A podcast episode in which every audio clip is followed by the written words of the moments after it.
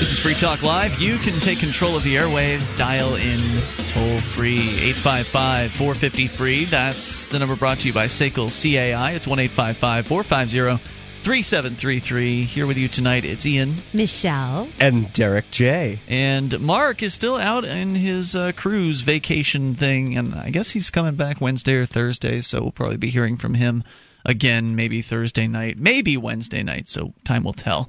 Uh, eight five five, four five zero, free is the number here. Uh, from what I understand, the, the, the cruise is going very well. Uh, I, he actually gets connected. He's cruising along. Yeah, he did get connected to the internet somehow. I don't know if he was connected on the islands or actually from the, the cruise ship, so we've, we've exchanged a few words uh, since then. He says it's been an absolute blast. He's been having a lot of fun with uh, Stefan Molyneux from Free Domain Radio and Wes Bertrand from Complete Liberty. Because uh, they're all out there together, right, as well oh, as how cool. a number of other people. And Izzy and Jack are getting to hang out and play.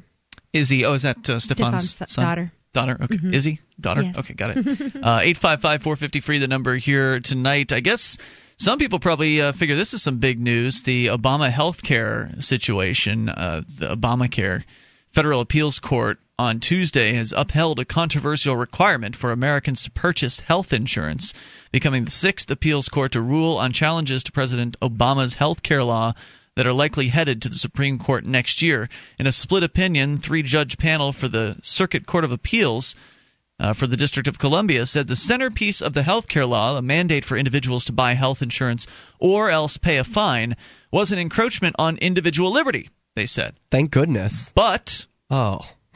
no more so than by requiring businesses to serve all customers regardless of race. So basically, this is the old tactic uh, that the government uses time and time again. They'll uh, they'll say, "Well, we've been infringing on liberty in this area for a long, t- you know, in, in area number letter X for a long time, and so therefore, if you want to infringe on liberty in area Y, then that's okay because area X has been infringed upon for decades. So what's the big deal? Why are you complaining about this?" So they're admitting it's an infringement upon liberty, but oh well. That's the way we do things. It's, it's amazing to me that we've reached the point where the government can be upfront about its tyranny, and that's okay. There's no yep. uproar. That's that's just all right. Don't you think that that's indicative of the fact that people have... it's like the Stockholm Syndrome. Yeah, you know, absolutely. Where, where people have accepted their status of, you know, slave, basically. Well, the Stockholm Syndrome is more than that. Uh, they love their slavery. They they love the, uh, the Stockholm God Syndrome bless is, America. Wave your flag. Stockholm Syndrome is identifying with the master, is identifying with your oppressor. So Stockholm Syndrome was uh, as a result of terrorists, uh, you know, basically taking hostages, and then the hostages identifying with the terrorists, feeling sorry for the terrorists, that kind of thing. That's that's basically what Stockholm Syndrome is. Right. So wouldn't that be equated to a patriot, a person that calls himself a patriot? Uh, who is a, a slave to the, the tax system. I realize that I'm being very extreme and feisty here, guys. I really do. No, I see what you're saying, but I think like that ramped up. Just because you're a slave doesn't mean you have Stockholm Syndrome. That's all Correct. I'm saying. Okay. So uh, a little more here from the court. This is, the again, the appeals court.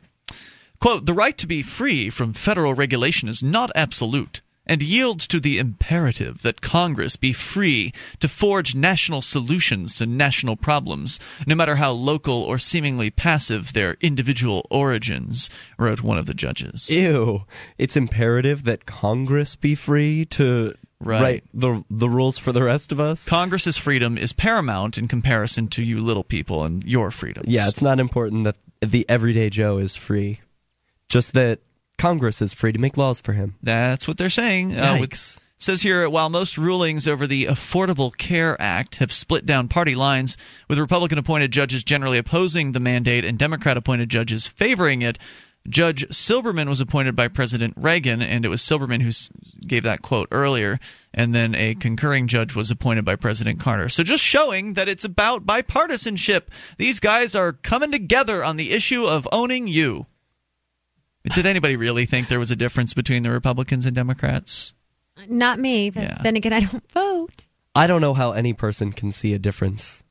Seriously, it's it's haircuts and, and skin color by now. One's That's an really... elephant and the other's an ass. Yeah. Bought by the American Center for Law and Justice, a Christian legal group, the case involved five plaintiffs who said they could face thousands of dollars in fines for failing to purchase health insurance. They argued that the mandate also violated their religious freedoms, which I guess the court decided to just toss out on its butt. Eh, we don't care about your religion.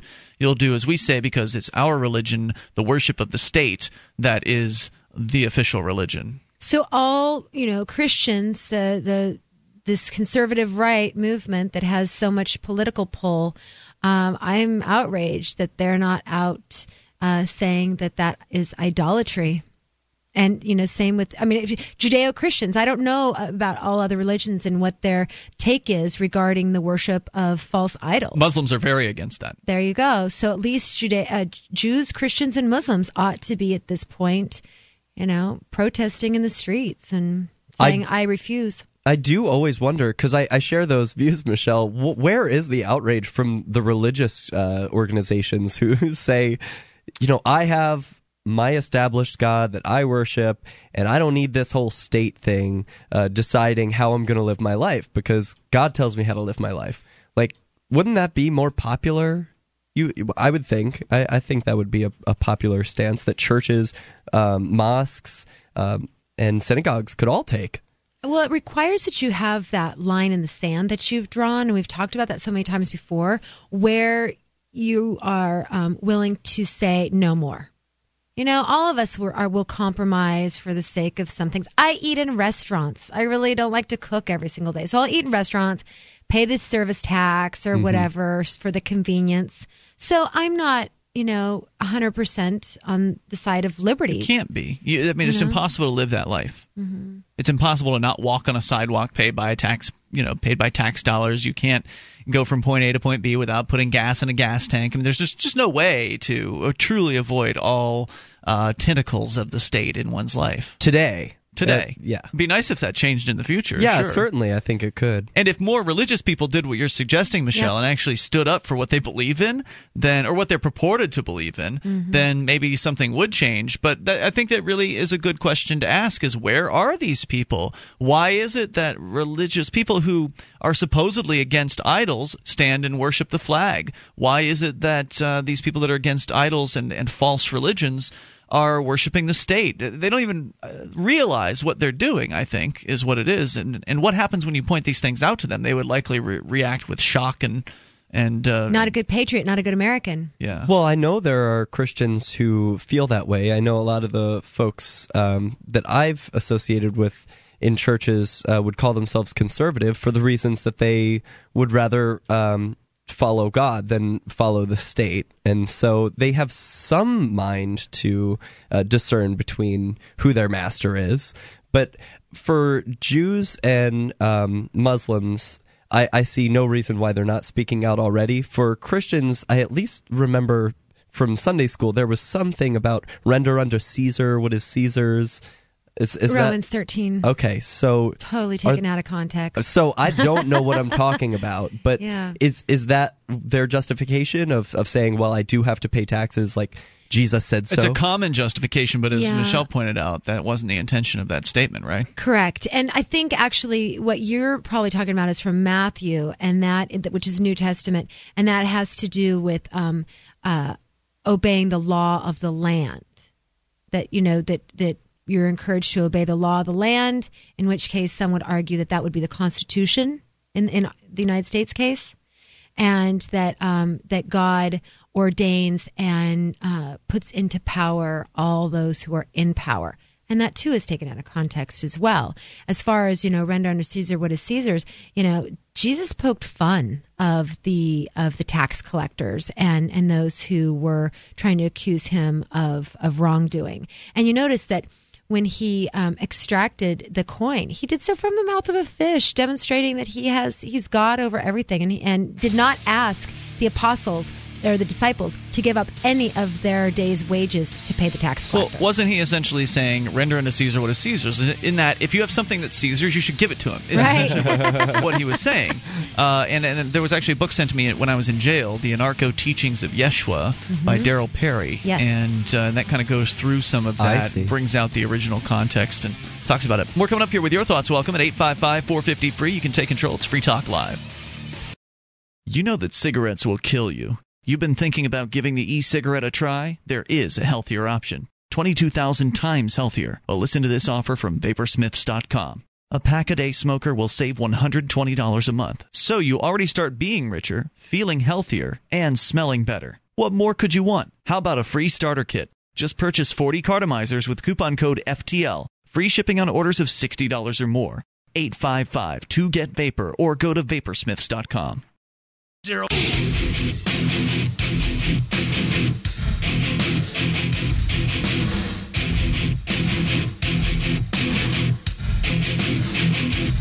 This is Free Talk Live. You can bring up anything you want. Just dial in toll free, eight five five, four five zero, free. That's the number, and it's brought to you by S A C L C A I.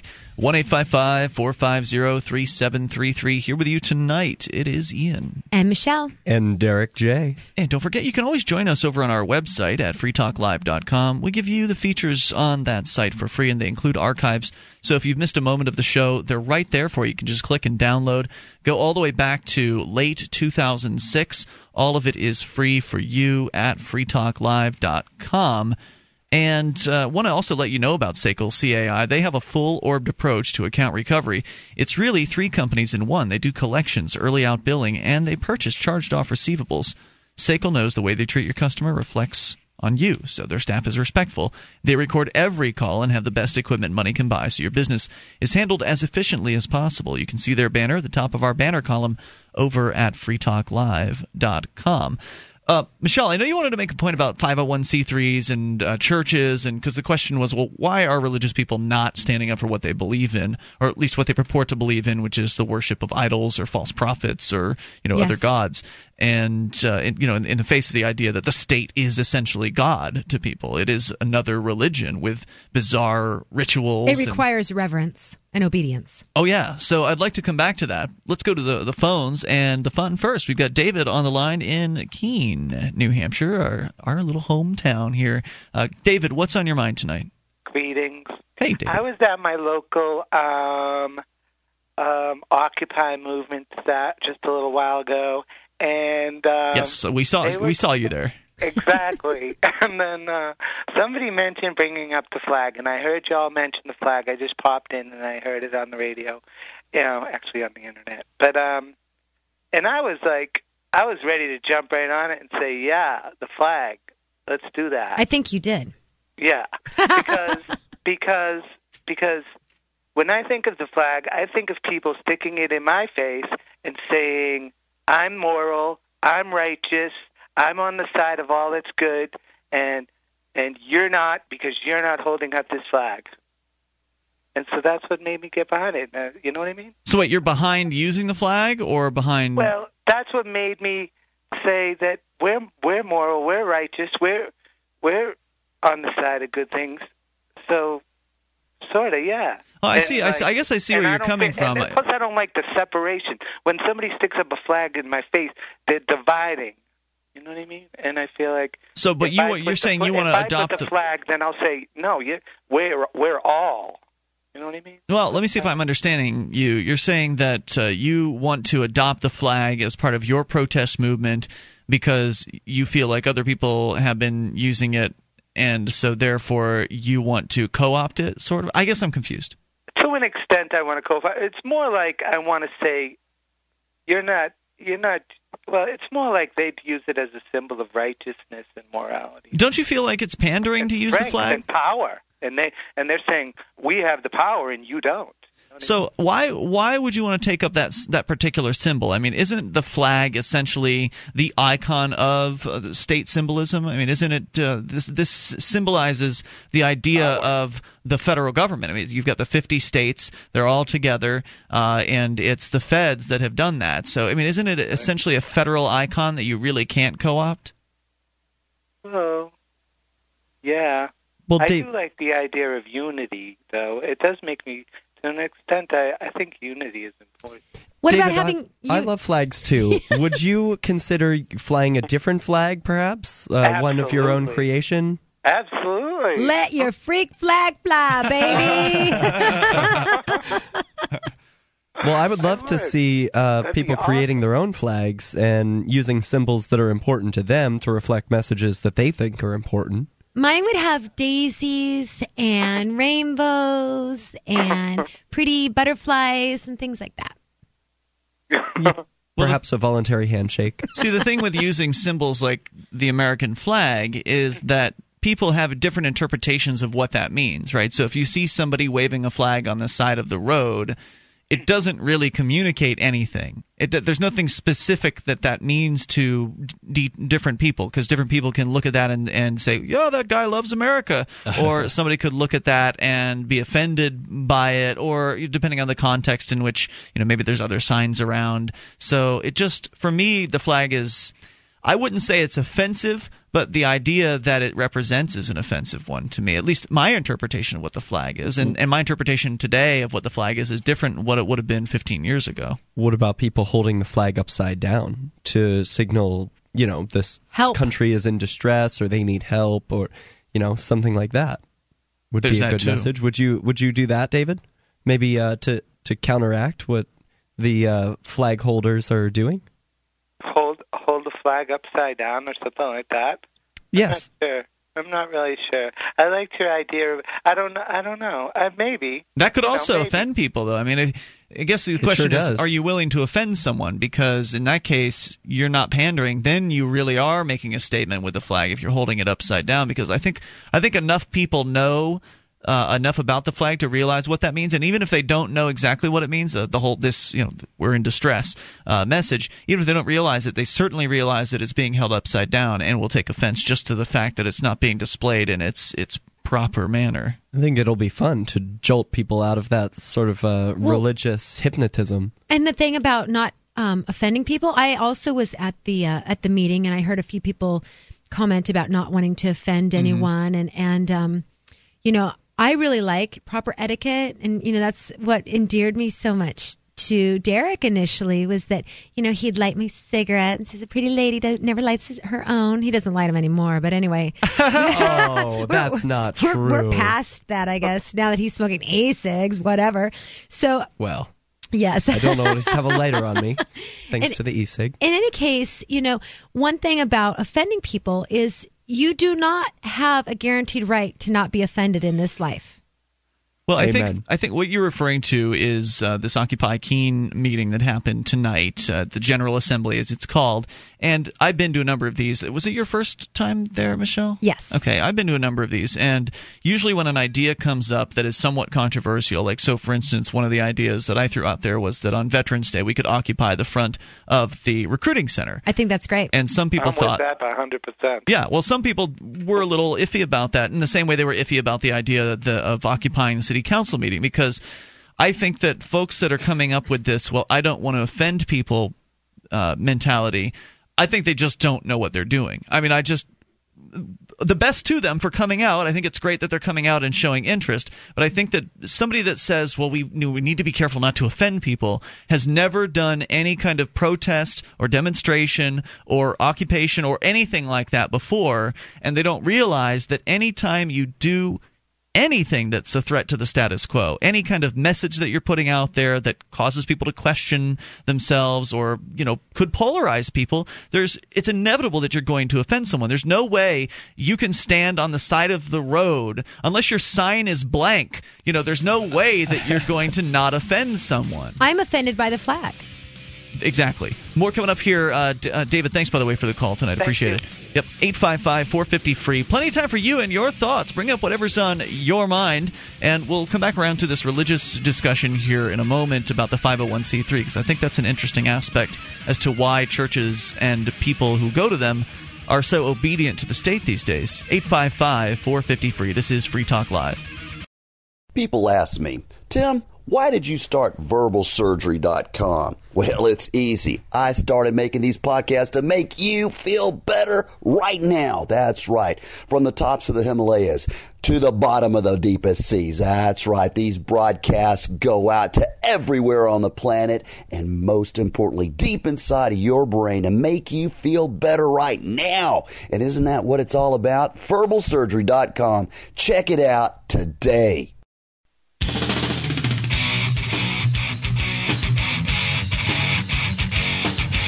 This is Free Talk Live. You can bring up what you want. All you have to do is dial in. Toll-free number eight five five, four five zero, free. That number brought to you by S A C L C A I. one eight five five, four five zero, three seven three three. Tonight with you in the studio, it's Ian, Michelle, and Derek J. You can join us online over at free talk live dot com. Enjoy the features there for free. We've got a bulletin board system, and it's been retooled within the last few weeks uh, to give moderators more ability to moderate. Uh, it is no longer a virtually unmoderated form. It is now a little bit more of a controlled place, and uh, you actually get to control your own threads now. So anytime you post a thread at the Free Talk Live B B S, if somebody posts something that you find is inappropriate as a response to your thread, which used to be a big problem, people would come in and start trolling other people's threads, and it just got really bad. Uh, so you now can just arbitrarily delete anything that anyone posts on your thread. So it'll make things a little bit – people have to be a little more careful about what they uh, what they post if they don't want someone to just up and delete it. So you can go and experience a new Free Talk Live B B S over at b b s dot free talk live dot com. Like everything else on our website, you'll find that it is free. Uncovering the secrets and exposing the lies. That's what the readers of freedoms phoenix dot com get every day. Readers of freedoms phoenix dot com are constantly provided the detailed real news that lies between the lines of propaganda and the relationship we have with coercive governments. freedoms phoenix dot com offers up-to-the-minute updates on the economy, technology, communications, and the rise of the police state. Go now to freedoms phoenix dot com and sign up for their free daily dispatch. That's freedoms phoenix dot com. Dot com as we go to the phones and the fun. Daniel's listening in Washington. Daniel, you're on Free Talk Live. Hello. Hello. Hey, what's on your mind tonight? Hey, I hear you guys occasionally talking about credit unions, and I heard, I think it was uh, Julia, or let's see, Michelle or Stephanie and Julia or something the other night, just briefly mention it, and I always hear you kind of mention it and then never say anything more about it. And everyone always says on the show, oh, I don't really know much about it.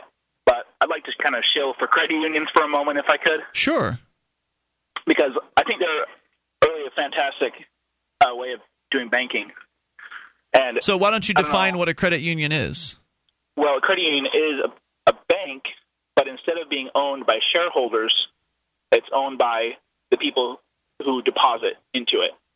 Mm-hmm. And because of that, the three or four percent or however much the bank would normally deliver in profit to the shareholders, that can go to the people who own credit union who are members. So rather than having to extract the fees and the overdraft charges and all that kind of stuff for members to, to deliver it to the shareholders, they're just delivering it back to you. So they don't even have to charge that kind of fee or, you know, any exorbitant rates or anything like that. So the benefits of credit unions, because of this uh, system, they tend to have better rates and lower fees. For instance, my local credit union offers a six percent interest rate on checking and savings accounts up to five hundred dollars. And my wife and I both have checking and savings accounts there. For that, so that's six percent on two thousand dollars, you know, the first two thousand dollars we have in the account. Mm-hmm. And then they offer things, my local credit union, uh, like free overdraft protection, you know, all kinds of no A T M charges, that kind of thing. And one of the concerns people often have is that there's not very many branches or it's a small credit union. Yeah, that was going to be my question, is how do you handle that when you're leaving town and you don't have well, any? The the way it works, I'm not sure if this is for every credit union, but any, any credit union around here, they all have kind of a contracts or some kind of agreement with each other, mm-hmm, where they let everyone use everyone else's A T Ms for free, hmm, with, as long as they have hmm. an account with one of the local credit unions. And you can also transfer money. For instance, I had a car loan with one credit union, and I had my checking and savings accounts with another, and I could transfer money, you know, to the other credit union just as easily as transferring money to a different account, you know. Does that make sense? So just like with a bank. So, Daniel, um, if credit unions have better rates and services, why do you think more people aren't using credit unions today?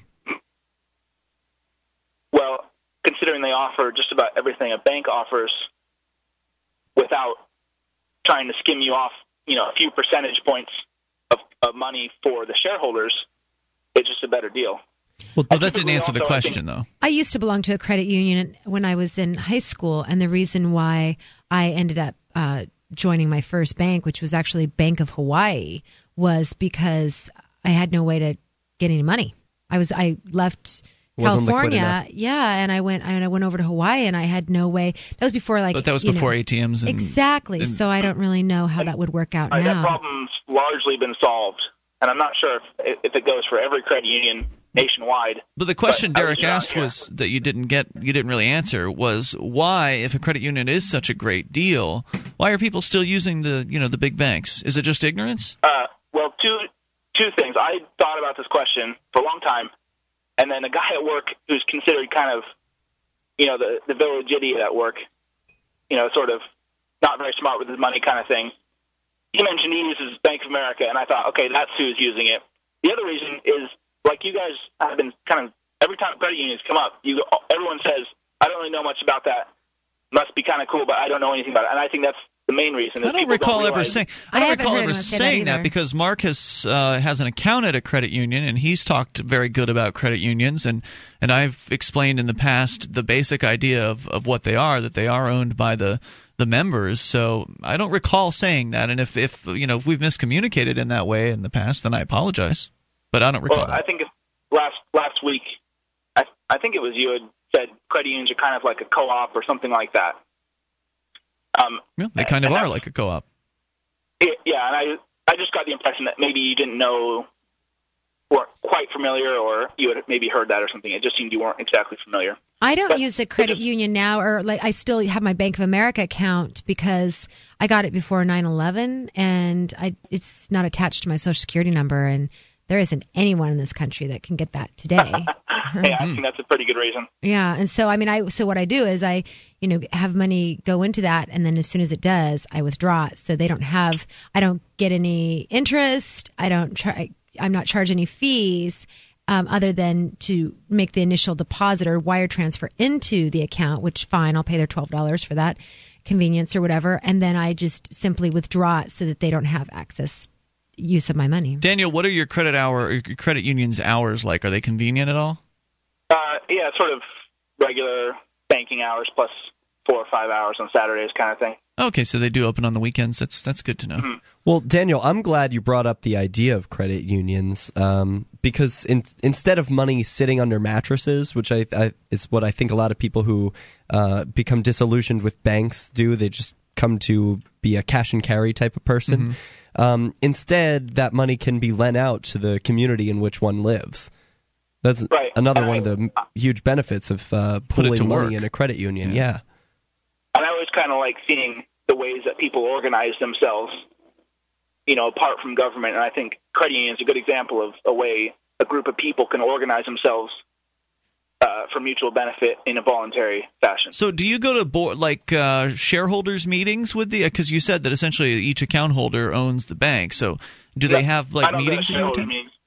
Well, they, they have them and they send me out a ballot, you know, uh, every year or every quarter or whatever, mm-hmm. but I don't really care to vote in them. I don't really care. Who's so the so you're, you're satisfied with how it's being run and you just rather just not participate. Right. I right. See.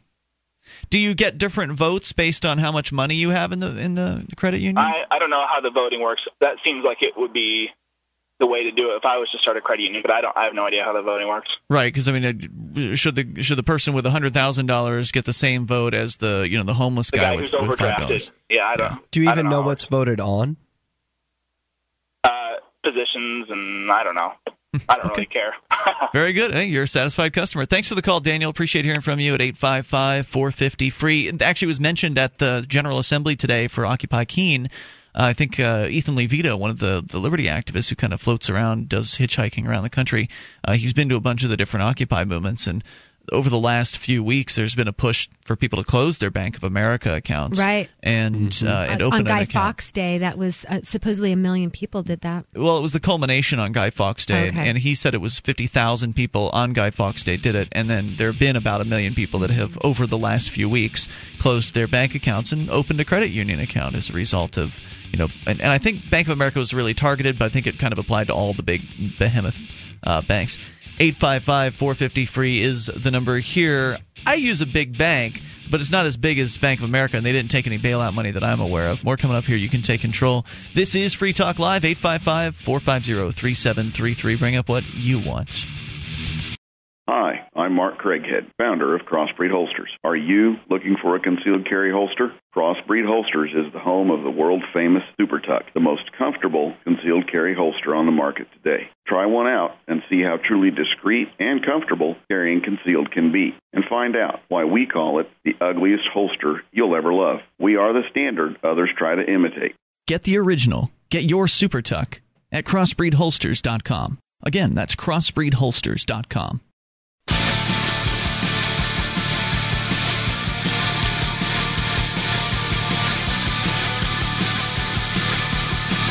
The show is Free Talk Live. The reason we call it Free Talk Live is because you are free to call in and talk about anything you want. And we do it live seven nights a week, so you can join us any old time you want. seven to ten Eastern, Monday through Sunday at free talk live dot com. And perhaps on your local radio station, if we are on your local station, you should give them a call and tell them thanks for airing Free Talk Live. And maybe ask them for a little bit more, because not every one of our stations carries the show every single night. And so there's always the potential for more Free Talk Live. And if your local station, your favorite local talk station, doesn't carry Free Talk Live, give them a call and ask them real nice like to add some Free Talk Live to their lineup. They might just they might just listen to you. Uh, so uh, our number here, eight five five, four five zero, free. That is the number that allows you to take control of the airwaves. We'll come back here in a little bit to a discussion about churches and the church of the state and how they all interact with one another in, in a very obedient manner in most cases. But first, we continue with you and your thoughts. We've got Brian on the line in uh, New Hampshire, actually, I think calling from our very own Keene. Hello, Brian. You're on Free Talk Live on the Amp Lines. Hi, guys. Hey, Brian. Hello. Hey. What's um, on your mind? Yeah, I wanted. Well, there was the, you know, the, the comment of, of why uh, why aren't Jews, you know, uh, standing up in the streets essentially against the idolatry of the state, and it, it's really an unfortunate thing, because actually the, the Hebrew scriptures and uh, a lot of Jewish uh, folklore and history is, is very anti-state in and of itself. But the bottom line is is that you have the Talmud, which is you have the, the ta- oh the Talmud. I mean, I'm sorry. Mm-hmm. Yeah, which which which is really, really important in Judaism.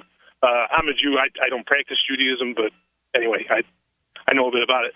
Uh, and and really, the only rules they have are that as long as you're allowed to wear, uh, you have what's called a, a tefillin and a tzitzit, and and as long as you can wear those, you know, and essentially whoever's in power says you know that that's okay. They don't care.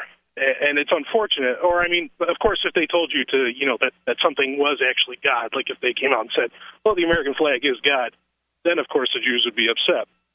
Um, but So I see. So as long as as long as they don't say it's God, but as long as it's treated as though it's God, it's all right. Just, you know, speak no well, evil, but ex- the rest of it's fine. Right, right. I mean, you know, you take a case of, of you know, of, of Soviet Russia, where, you know, you say, well, how, how, why, you know, how did, I mean, obviously Christians kind of took a, a pacifist role over there with the, you know, the Orthodox Church over there. Uh, as far as Jews, though, you know, the Jews didn't mind because, A, you know, Soviet Russia gave them their own little country. It was the, the, the Zion Oblate. And equally, they said, yeah, we don't care if you wear the your tzitzit and your, your tefillin, you know, all that's fine. So, again, you know, it, it didn't bother, and, and Russia was a far more extreme case at that time, you know, where the state was God. I mean, they were actually trying to kind of push that. Mm-hmm. Um, and so, but again, it is unfortunate because you have, especially in the Hebrew Scripture, a lot of people know uh, in, in, in the book of Samuel where, you know, Israel's crying out they want a king, and, and, and the prophet Samuel is telling them, hey, this is a bad idea. You guys don't know what you're getting into, you know. Because For two reasons. That, it was a very... For two reasons, that he, he was very specific. He said that um, the the government will take your sons and put them in right. foreign lands to commit war, right. and it, and the government will tax you. Right. God warned yeah, against warned the Jews against those two specific things. Yeah, and, and because before then they had the judges system, which was a very decentralized government. Which, not to say that it was a great thing, but it was obviously better than a kingship. Uh, and you also have the, the story of Nimrod, which is from Genesis, but, but there's a, a very popular uh, Jewish historian who the Christians also like to quote a lot, too, because he actually talks about Jesus in his own time. Uh, his name was Josephus, and he talked about Nimrod, saying that Nimrod knew that he had to get people to depend upon him so that they, they wouldn't look to God. And mm. so, again, you know, there there is this wonderful history of, of saying, you know, guess what? Governments replace God, and, and that's what they do. You know, and they and obviously they knew that for thousands of years, and yet they don't see it because, again, you get the Talmud and you get this interpretation that, well, as long as we can, you know, wear our, uh, you know, our tzitzit and tefillin, you know, it's okay. We can we can move on, uh, and that's really a shame.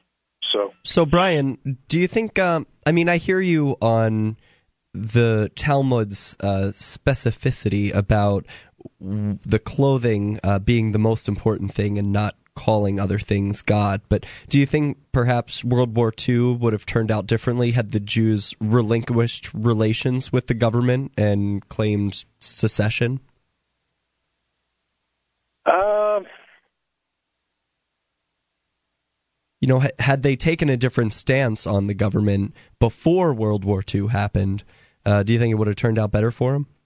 Yeah, I, I think it could. I mean, you know, it wasn't until really it was too late that, because the same thing happened in World War Two, where finally, uh, you know, Hitler said, "Okay, you guys can't wear your tefillin and your tzitzits and all that." And, and maybe, I mean, and it and it's amazing that it's just that simple. But maybe if if, if it had happened earlier, you know, they could have done something about it. Um, but you also have the problem of where where, where this, you know, you know there in, in, in Judaism, in, in the Talmud, you know, there is a push for, for, for socialization, for, for socialism. There, there, unfortunately, there really is, uh, and and so that so I mean so a lot of the words, you know, of a National Socialist Party, you know, might might go in line with what they were mm-hmm. thinking, um, and, and and that's and that's an unfortunate. You know, again, very unfortunate. Yeah, that is because I, you're saying. because I, I like where you're coming from, Derek, and this has been one of the questions that has been asked uh, before, because I come out against violence as, as a solution to achieving liberty in our lifetime. I don't think it's going to lead to that. I think that if you want peace, you have to have peace as your means. Uh, it, you know, it, it is the way. The peace is the way. So uh, I think that, you know, some people will bring up the question of, well, if the Jews had just met the S S at their doors with uh, bats and, and clubs and, you know, guns, then things would have been different. As and, if. And I think it's a false choice. I think the, you know, the, the choice that's presented is, well, you either do as you're told and get on the, you know, the train cars and go move into the ghetto. Uh, you know, you register yourself, you wear the, the, you know, the yellow star, you do what you're told, or you fight. And I think that that's the false choice that's presented to people. And I think there's another choice in there that no one talks Agreed. about, and that is not doing as you're told. Uh, that is Agreed. not reporting when told to report. That is not paying the taxes you're told to pay. That is not going to the ghetto. That is not wearing the star. That is not registering. And had people done those things back then, and maybe some people did, but had it been on a larger scale, Uh, you know, coming from a, a solidarity standpoint of this is our religion, and no, we're not going to do what you say, and no, we don't worship the state, and, you know, f- screw you, we're going li- to live like free people. Uh, had people done that, I think that really could have changed things. I'm not saying it would have stopped people from being slaughtered or being rounded up at gunpoint or anything like that, but most of the people, as I understood it back then, were very obedient, and they did as they were told, and then before you knew it, like you said, Brian, it was too late to do anything else.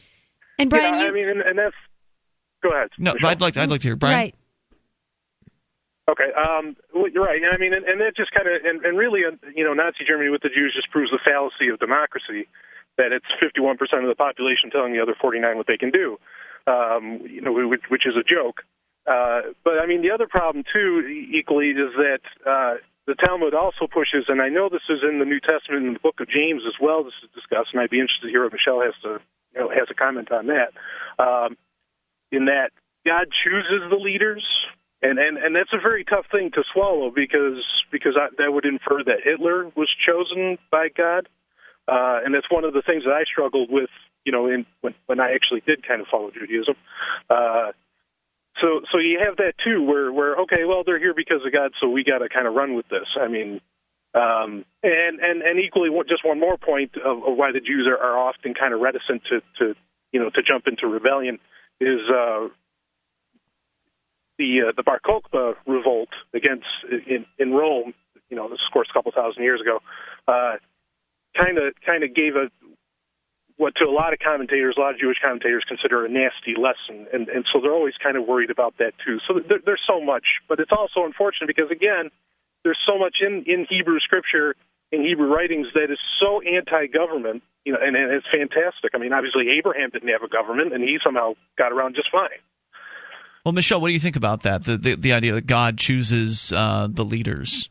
You know, th- was that something that – would that be something your God would do, or would that be something that somehow was added by mistranslation or by the editors who had a very specific status viewpoint, perhaps? I mean, where did that come from? Right. It's actually um, Romans thirteen, chapter thirteen, verse one that says that. And, you know, I was having a similar conversation with my son today who studies Latin, and he was pointing out to me uh, scriptures where over time, and just in a period of five years back in the fifteen hundreds, um, words were changed because mm-hmm. it used to be everything was written in wax and in stone tablets, so they'd have very straight edged letters. So there were no U's, there were V's. And then for a while, there were no S's, there were F's and things. So, you know, I honestly have not looked at that Um, scripture. I try to interpret everything through um, love God with all your heart, soul, and mind, love your neighbor as yourself. Thanks, Brian, for the call all tonight. Right. I appreciate hearing from you, and uh, you can take control of the airwaves. And I say, follow your inner light. Uh, eight five five, four five zero, F R E E. This is Free Talk Live. The L C nine Centerfire Pistol, a compact, powerful nine millimeter pistol perfect for personal protection. The full-featured seven round L C nine has a three dot sight system, checkered grip, and smooth edges for easy holstering. Ideal for discreet carry, the L C nine is also a full-power, no-compromise backup pistol, incorporating the rugged reliability Ruger is known for. Visit Ruger.com slash L C nine or your local firearms retailer to learn more. The Ruger L C nine. It's mine, and it's American.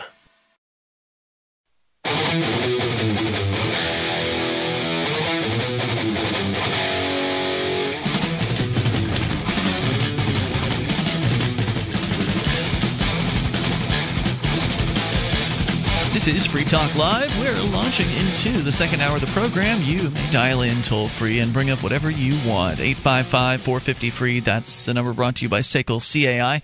It's one eight five five, four five zero, three seven three three. And here with you tonight, it's Ian, Michelle, and Derek J. Michelle, I believe we have you for a limited time uh, here this evening. You yes, sir. Kind of came in actually with the intention of talking about uh, the Occupy movement. You just got back from New York City, and I want to get back into yes. that, or I want to get into that here in a moment, get your experience. Uh, but first, let's talk to Frank in New York. Frank, you're on Free Talk Live with Ian, Michelle, and Derek J. Uh, good evening. Hey, how is it up there in New England? It's actually been really warm the last couple of days. Like right after that huge snowstorm, uh, a few days after, the temperature started to shoot up. All it's is well. T-shirt weather. Well, that's good. Almost. What's on your mind tonight, Frank? Well, you know, I was thinking about uh, several of the issues. Uh, you know, the the notion of the flag, patriotism. Uh, I think those are outmoded notions. If we fall into the trap of patriotism, uh, we aren't critical about the actions of our government, and our mm. government is not always right. And uh, as we have seen since nineteen forty-seven, our foreign policy has been a disaster. And in a sense, I think patriotism is really the refuge of fools, and we should be able to intellectually uh, analyze the policies of our government, and we should be able to criticize them and effect change. Yeah, you know, I have to say I agree with that. Now, we know that that isn't the case, but the point is uh, the flag is really nothing more than uh, a representation. Yeah. And it's an image, and when we look at the United States now supporting the al-Qaeda flag in Benghazi and in Libya, I mean, it goes to show the absurdity of all this nonsense. And oh. if people would take existential responsibility for their actions, uh, by that, if they choose not to kill in the military, they shouldn't have to go in. And uh, I think, you know, it's evil to kill, and more often than not, armies and wars are just about destroying a lot of good, innocent people so that a few individuals can reap tremendous profits and ensure their political power, and we have seen in the twentieth century so many examples of genocide and illegal, illicit wars. And I think, you know, we have to take our responsibility and we have to say no. And I think, you know, we're getting to a point whereby that's getting uh, to be more and more difficult with the U S having five ongoing wars that we cannot win any of them, and they're all going to bankrupt us. And, you know, that's it. So I say burn the flag, uh, and I say, you know, that's protected speech under the Constitution. It's time to hold our leaders accountable. Let's hold their feet to the flames. I'd say and, you nailed it, Frank. Thanks for the call, man. Appreciate hearing from you at eight five five, four five zero, free. Sometimes I disagree with Frank. On that one, I didn't find much with which I could disagree. Except... I don't Whoa. have a leader. Oh, did he use the term leaders? I he missed did. That. Yeah, it was right at the end.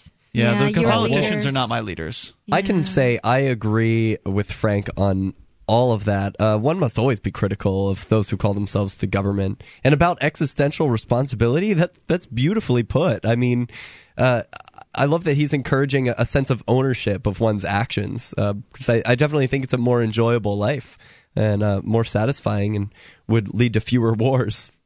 Absolutely right. So, Derek, you wanted to comment on this idea of leaders being chosen by God. We were talking in the last right. hour about this scripture. What was it, Romans thirteen, you said, Michelle? thirteen, verse one, yeah. Where uh, it essentially suggested that God has placed these people in charge, and that's why you must obey. Okay, well, I, I'm thinking that... Uh, The people who write the good book are typically the leaders of the day. I, I don't think it's a long shot to presume that. They were certainly sure. educated enough to be able to read and write, right. and that certainly put them ahead of most people. Right. So I wasn't there, but I am guessing it was the leaders who wrote that. And they they are saying that they were chosen by God. Mm. So where's the incentive for them to write that? Oh, it's it's in the fact that they themselves are saying they're appointed by God. I mean, isn't it pretty obvious that they yeah. would put that in there just to be like, oh, by the way, everything we say is true, and God said so? Right. I mean, the, the divine right of kings, or in this case, the divine right of government. I mean, it essentially expands the idea of divine right of kings to include all political power. Right, but it's not the Old Testament where it could have just been anyone who, who pretty much could pick up a pen and write it. The Romans was written by Paul, was it not? Yes. Okay, so this is uh, Paul. He... He's either quoting someone from the Old Testament um, or he's making it up himself. I, I would say he's famous for starting several churches, so he's uh, a, a leader. He's certainly. a power seeker. I, right. Again, using Michelle's uh, point here, I don't like the idea of them being called leaders. These are people that just seek power over others. Mm-hmm. A power seeker is a better term. Yeah. It's tragic right. that they've been called leaders, and they're constantly referred to as leaders in popular culture, uh, on the news media, and so... Everybody kind of parrots that in the same way that a number of us still are using the term we when they're referring to the government, and they don't actually mean we. Like, mm-hmm. we're at war. No, no, I'm not at war, and you're right. not at war. And those people aren't my leaders, and in no way, shape, or form would I ever allow them to be. Not even Ron Paul is, is my leader. I mean, I like what the guy says in a lot of cases, and I think he brings a lot of people to the ideas of liberty. But if Ron Paul told me to go and do something, I wouldn't do it because Ron Paul said it. He's not in charge of me, and even if he was elected, he still wouldn't be my leader. I like leadership. I mean, I definitely um, follow the leader in the Congo line when we're at uh, when I'm at a dance party of Derek's. I also follow you, you know a lot of your leadership with um with uh, Keene activism and community things here, Ian, because you've been here longer than me, and I look to you. And but that doesn't mean that I at at any time I can opt out of that. And right, you're that's critically dis- thinking yes. about what leaders to follow and in what instances to follow yeah. those people. Or to start out on your own and be on your own leader and yeah. then invite people to follow and join in with what you're doing. The hallmark of a good leader is one who allows people to, to you know, to follow that person, to put mm-hmm. the idea out and to uh, you know allow people to join on board and to set an example. Good leadership is about setting an example for other people to follow, and politicians don't do that at all. Politicians just tell everybody what else to, what they think they should do, and they're, they're not in any way setting examples for people. They're just trying to control them. You know, there's a um, man named Chuck Baldwin who ran on the constitutional uh, ticket four years ago for president. Constitution Party. Car- yes, thank you, Constitution Party.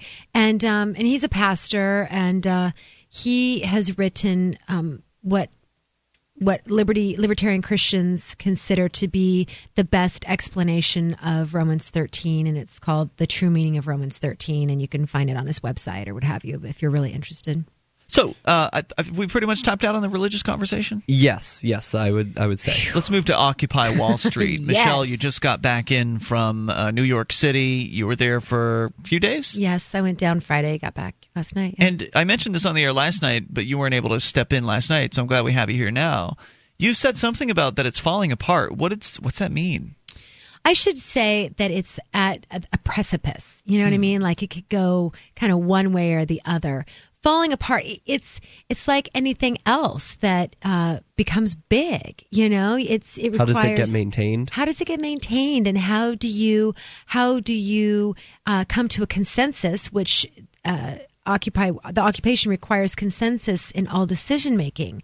How do you requ- How do you have consensus when you have such a large group of people, and it's getting harder? Um, some people have radios, some don't. Uh, The police confiscated the generators, so there wasn't electricity, and consequently, people didn't have internet access. They were having a hard time, you know, finding um, how to disseminate information, et cetera. There are a lot of occupiers that consider themselves occupiers, but that aren't staying down at uh, Zuccotti Park. Mm-hmm. Uh, They're completely on board with everything, but they happen to already have a home in New York. Right. And so they're doing things like, you know, they're still contributing. They're there all day long. They're just not sleeping there. And um, one friend of mine uh, actually donated the, for their use, the, the generator. So he's completely on board and, and, and participating, but he's not sleeping there. So how do you let him know if you have a meeting all of a sudden? You know, so it's, you know, communication, money.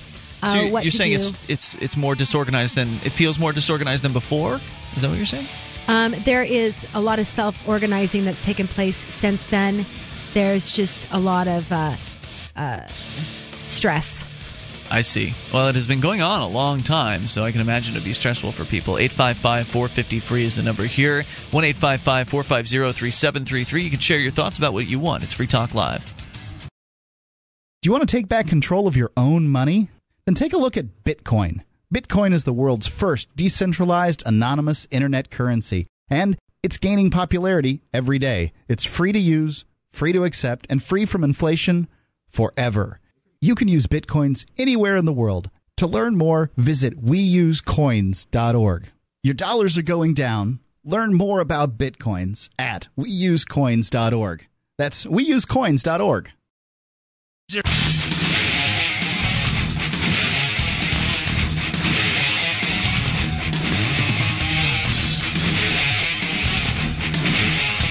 This is Free Talk Live, and you can bring up anything you want. Dial in toll-free at eight five five, four five zero, F R E E. That's one eight five five, four five zero, three seven three three. You can join us online at free talk live dot com.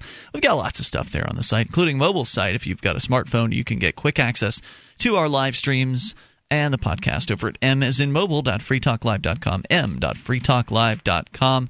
Uh, coming up here later this week, a friend of ours, Bo Davis, will be in uh, court again as he's been charged with uh, distributing some kind of a controlled substance, likely marijuana. Uh, he is facing felony charges as a result of that. And of course, the activist community is coming together in as much a way as possible to support him up here. Um, one of the ways you can support yourself is by learning about the court system, because inevitably, as the government becomes more intrusive and oppressive, as it does over time, the odds of you having to go to court for something increase over time. The longer you're around, the longer the government keeps getting more intrusive, the more likely they're going to hit you with some kind of criminal charge at some point, and you're going to find yourself within the courtroom environment. And if you've never been in there before, it is it is in a very adversarial atmosphere. It is not a friendly place to be. And these people are trying to put you in a cage or extract money or obedience from you, and you need to know how to handle that. And so you can go to juris dictionary dot com, and you can get the course for people who don't have attorneys. It'll arm you with the information on how to use the court's rules, because if you don't know how to do this stuff, you don't know how to file motions and go through all these, jump through these hoops, you're just going to get run right over. Uh, it's a four C D course, and it's so easy the average eighth grader can learn it in a weekend. There's all kinds of free stuff at juris dictionary dot com to give you a taste of what you're going to get, like tips and tactics newsletters, the free legal dictionary, free videos, and of course you can buy the course. Use their pull-down menu when you check out to let them know you heard about it from Free Talk Live. That's juris dictionary dot com, juris dictionary dot com. As we uh, continue here, Michelle, you got back from uh, the Occupy Wall Street event uh, just a few days ago, yeah. and uh, what what else did you want to share from your experience down there? Well, I'll tell you some things. Because it was your second time? Or? Yes, I was okay. down exactly a month ago. Uh, so I'll tell you what it what it's not. It is not a bunch of people sitting around getting high.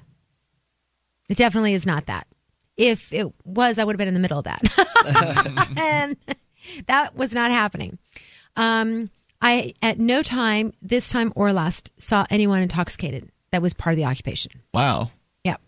Now, they people may have been partying, but they weren't. It wasn't this big, like a four twenty smoke out, mm-hmm. you know, look what we're doing. Not at all. Um, it also is not a bunch of people saying, government, give us a job. In fact, the G A, which is the General Assembly, um, had a, you know, basically a, a meeting and asked if the federal government was willing to employ all of you right now, because that was proposed. It was proposed that there would be a job for every single person right then and there that wanted a job. It was completely unanimous. They all said, screw the government. We don't want a wow. job from them. Wow, right. That's awesome. I know. So that's another point.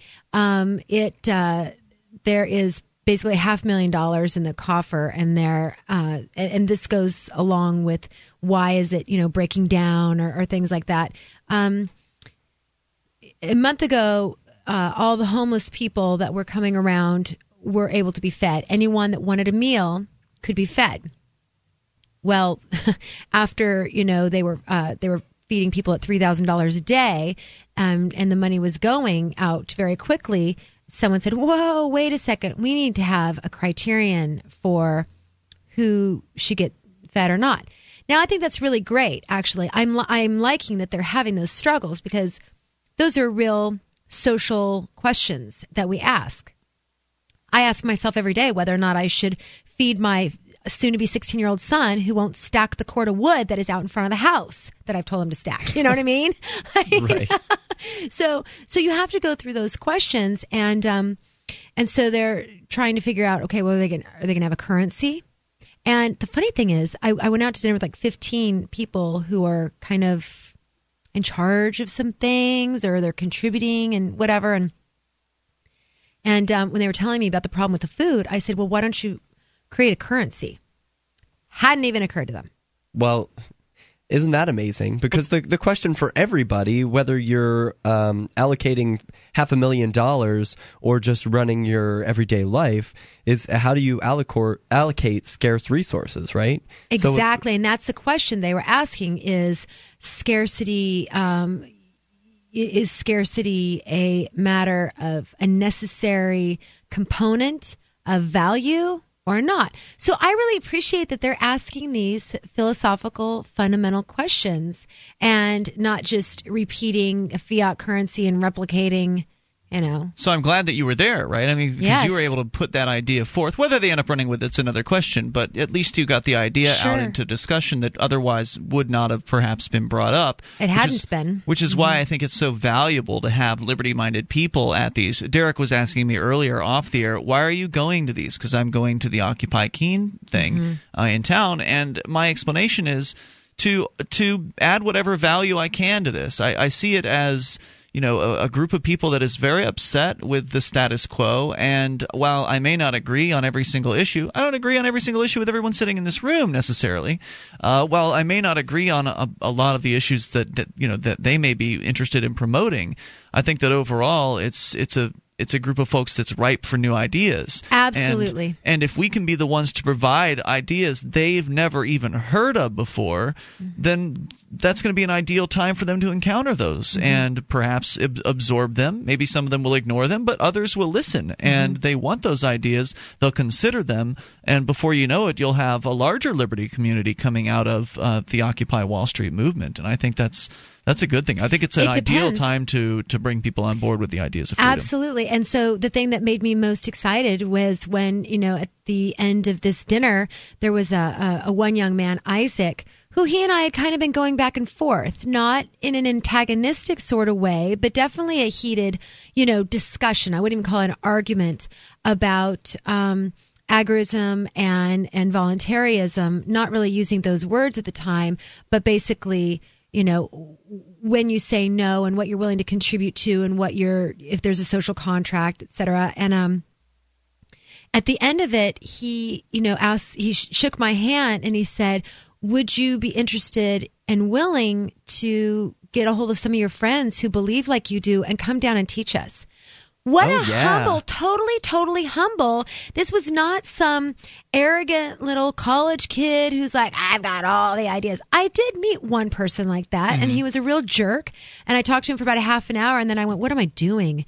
And I walked away really kind of discouraged. And ten people came up to me and said, I just heard you talking to that guy. Can you please explain that more? Right. So, you know, not necessarily the one person you're talking to is going to, you know, th- there's going to be a difference. But yeah, I do think I had at least thirty people specifically say, would you come teach voluntarism and agorism and what it is that, that you all are doing? Because it sounds really great and it sounds moral. Well, thank Loved goodness that. There is a group of people who are willing to live out their principles. You know, whatever they are, they're willing to take a shot and live out their principles, see if they will work. Um, plus, with all the socialists, the scarce resources aren't being allocated uh, with any reasonable uh, way other than need, which leads to shortages. And um, just wanted to say that uh, there are a lot of people who are taking the food who aren't contributing any value, um, and That'll hopefully the, they will learn their lesson. There's more coming up here at eight five five, four five zero, F R E E. Thanks, Michelle. Good having you on Free Talk Live. My name is Jacob Hornberger. I'm president of the Future of Freedom Foundation, which Congressman Ron Paul awarded for having an outstanding freedom website. Write us at F F F at F F F dot org, and we'll send you a free three-month subscription to our monthly journal of libertarian essays and our booklet, Economic Liberty in the Constitution, which George Mason University economics professor Walter Williams praised in a recent column. That's F F F at F F F dot org.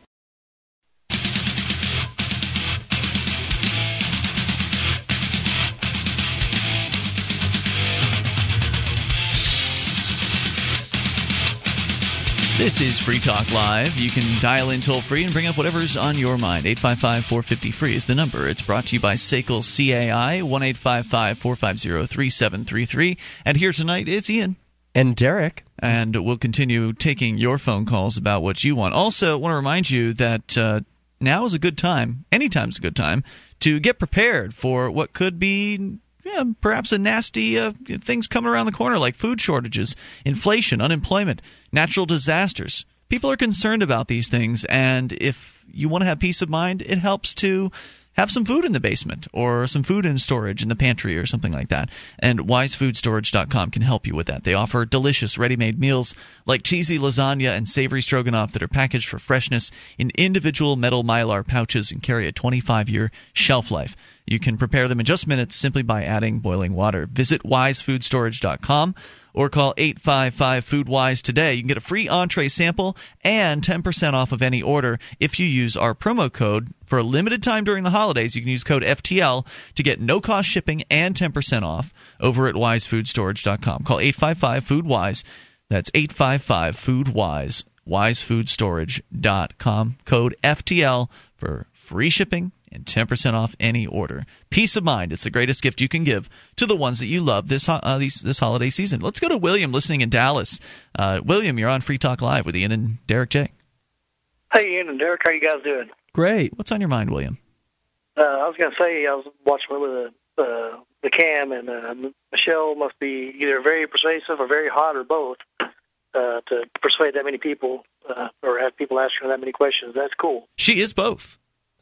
Okay, so anyway, uh, I'm sorry, go ahead.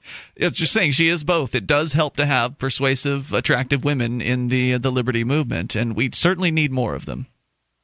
Yeah, that's and gay true. Gay guys, too, for, for Derek. And gay women. All right. For Buzz.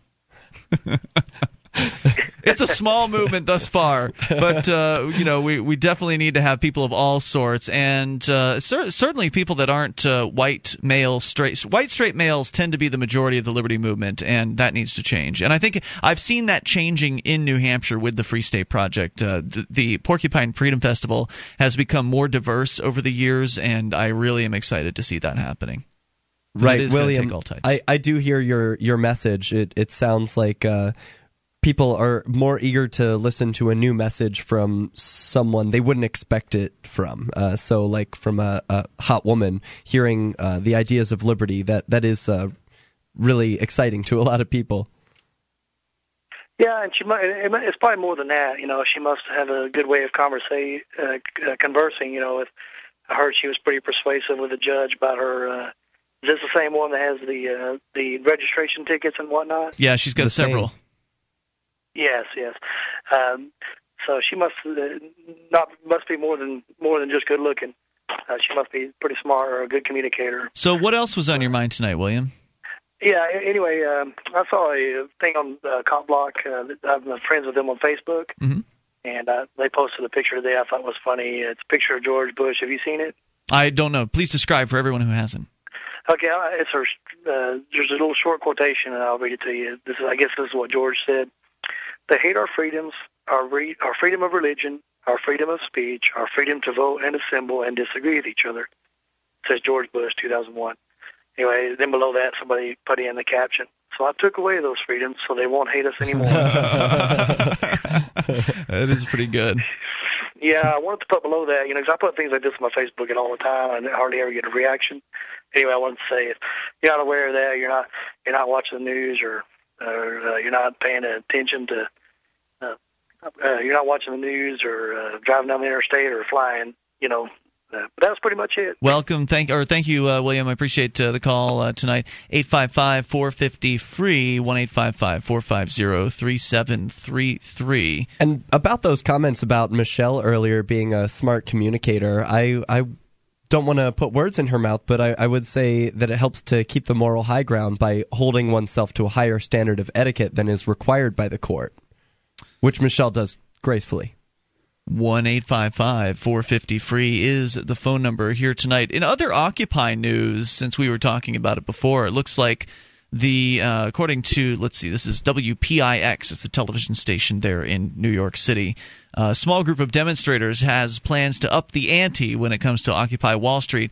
They're planning to depart from Lower Manhattan's Park and head toward the nation's capital on foot. The group plans to kick off a two-week, two hundred forty mile march at noon on Wednesday, when dozens will leave the park and make their way to Washington, D C. According to the march's organizer, Kelly Brannon, she said the group will most likely grow as it moves south, as they plan on picking up supporters along the way.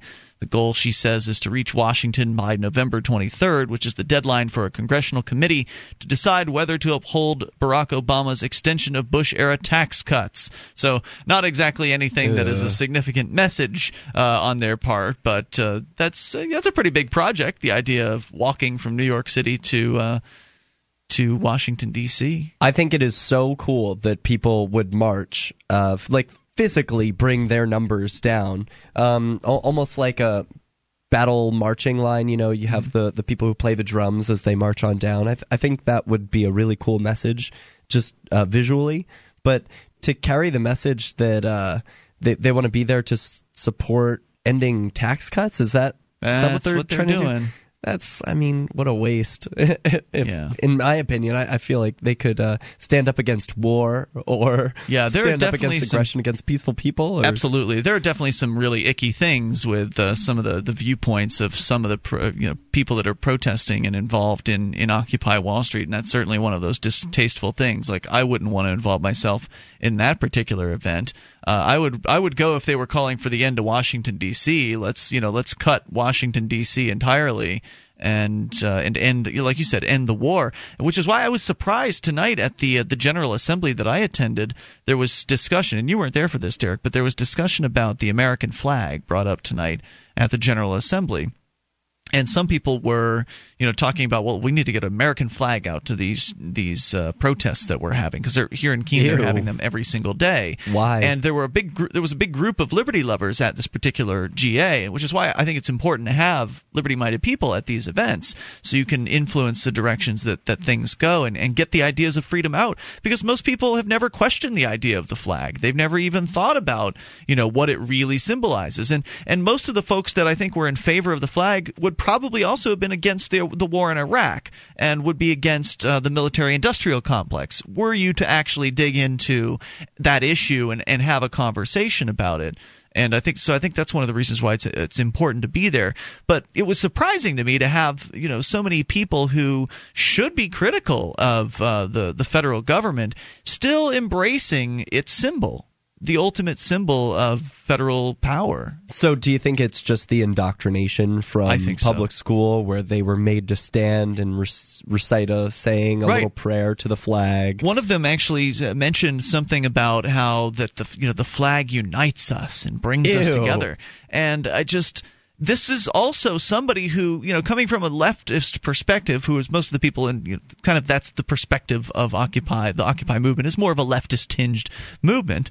Uh, you would think that if you said something like, well, I support human beings being together without division because flags divide people. They don't, they were saying yeah, they bring us us together, but that's only the idea of the people on one particular land mass or one arbitrary set of political boundaries. I see myself as a human being, and I would want to be close to all other human beings regardless of what particular land mass they were born on, and, and those flags divide people, and they give people just arbitrary reasons to look differently at other human beings. And I think it's a real problem, and I think that if you are somebody who is uh, of the perspective of, you know, coming from the left, that that message would resonate. But if there's no one around to bring that message out when these ideas come up, then it's they're just going to keep going off in their socialist direction. But if, if we have the chance to bring the idea of voluntarism and peaceful human consensual interaction into this into these discussions, I find that to be worth my while. I think we can all be united in that we're human and we are alive at the same time and we can all smile. And peaceful humans don't belong in cages as well. Who could disagree with that? one eight five five, four five zero, free is the toll-free number here. You can bring up whatever's on your mind. Take control of the airwaves. It is Free Talk Live. As a smoker, you know traditional cigarettes are unhealthy, and the taxes feed the very beast stealing your freedom to smoke. That's why the Vapor Station offers an assortment of electronic cigarette kits. Each rechargeable, refillable kit is an effective, affordable alternative to smoking. No combustion, no tar, no foul lingering odors, and no smoke, secondhand or otherwise. Just inhale pure enjoyment and exhale vapor. Take a puff just about anywhere without getting hassled. Get your e-cigarette kit now at vapor station dot com.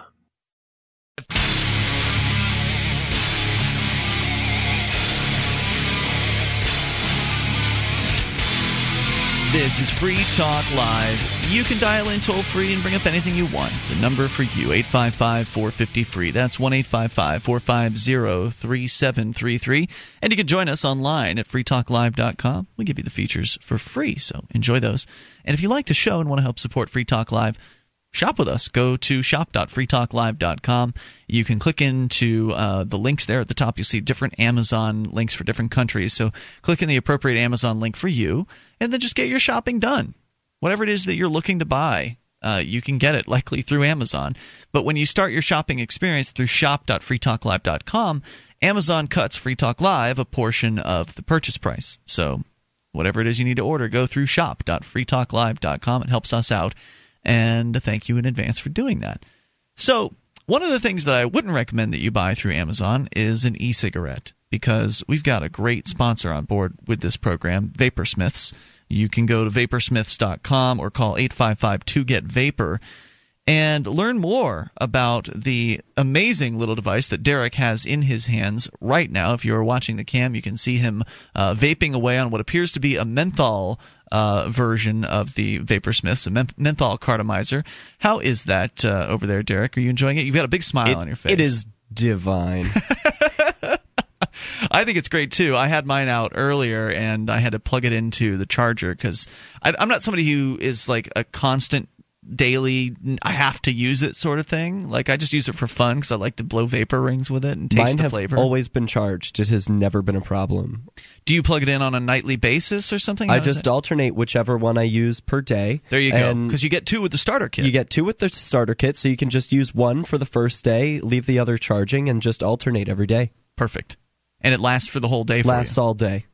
And you bought, you actually were talking about how you've cut down because you uh, you still are smoking an occasional cigarette.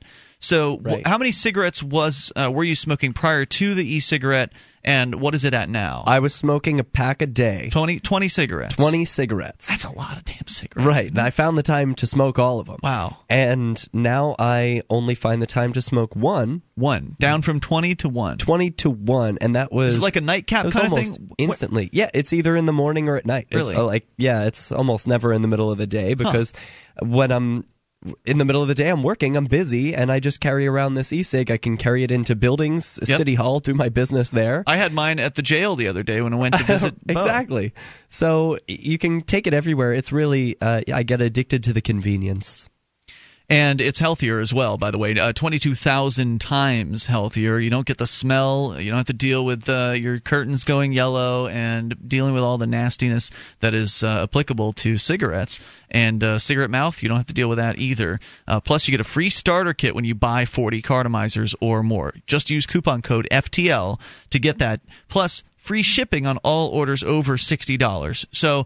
there's like no reason not to do this. If you're a cigarette smoker and you're tired of smoking cigarettes and you want to move to something healthier, this is the choice. Plus, you get the different uh, cartomizers in different levels of intensity of the nicotine. You're using full uh, full flavor, right, or full nicotine? I, I am, yes. I've got the ultralights uh, on board, and there's a I guess there's a mid step in between there. So you can actually, if you want to get yourself off nicotine, this is a great way to do it because you can just step yourself down over time. You can still use the the vaporizer as much as you want, but if you're using full versus ultralight, it's going to be a different level of nicotine, so you can wean yourself off if you want to. And if you don't want to quit and would like to continue, but in a healthier way, that's, just a, save that's money. Another great option. Yeah, yeah, you'll just save money. So go to Vaporsmiths dot com or call eight five five to get vapor.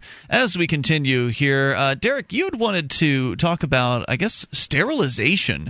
And uh, North Carolina, was it, where they were sterilizing people and got caught or admitted it, and, and now they're trying to make good? Oh, they weren't trying to hide it. It was the law from Tell me about this. From nineteen twenty-nine to nineteen seventy-four. seven thousand six hundred people were sterilized in North Carolina wow. involuntarily. And men and women.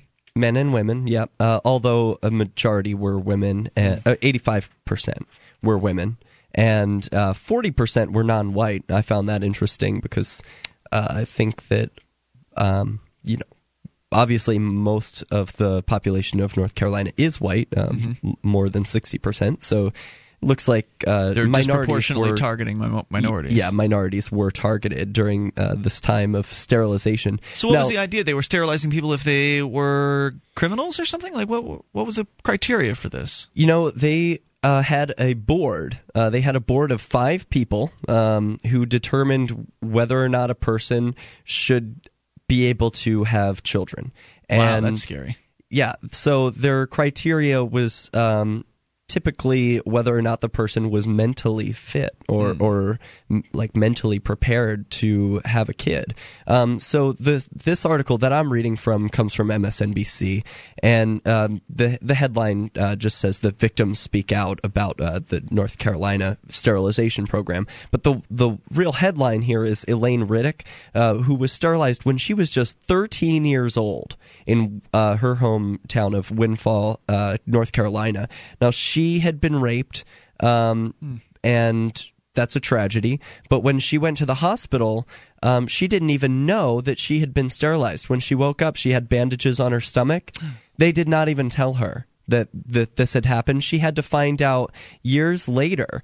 Um, what did they tell her? A lie? Like, we took a cyst out or something like that? Like, I guess she didn't ask, and huh. she or somehow she just didn't know, thought yeah. it might have been part of the procedure. Gosh, she's only thirteen giving birth, right. so it must be new for her. So when she was nineteen, she uh, eventually went to a doctor. The doctor uh, told her she had been butchered, mm-hmm. and those were his words. Um And explained that, yeah, she she had had her tubes tied, looked f- into it further, into her medical records and documentation and everything. And it said that, yeah, she um, the five-person board had determined that she was mentally unfit. Oh, man. At thirteen. They, they called her retarded. And she has, you know, gone to college. She really? ha- well, she has now. Yeah, when she was thirteen, she hadn't. But um, she's raised her son that she was able to have.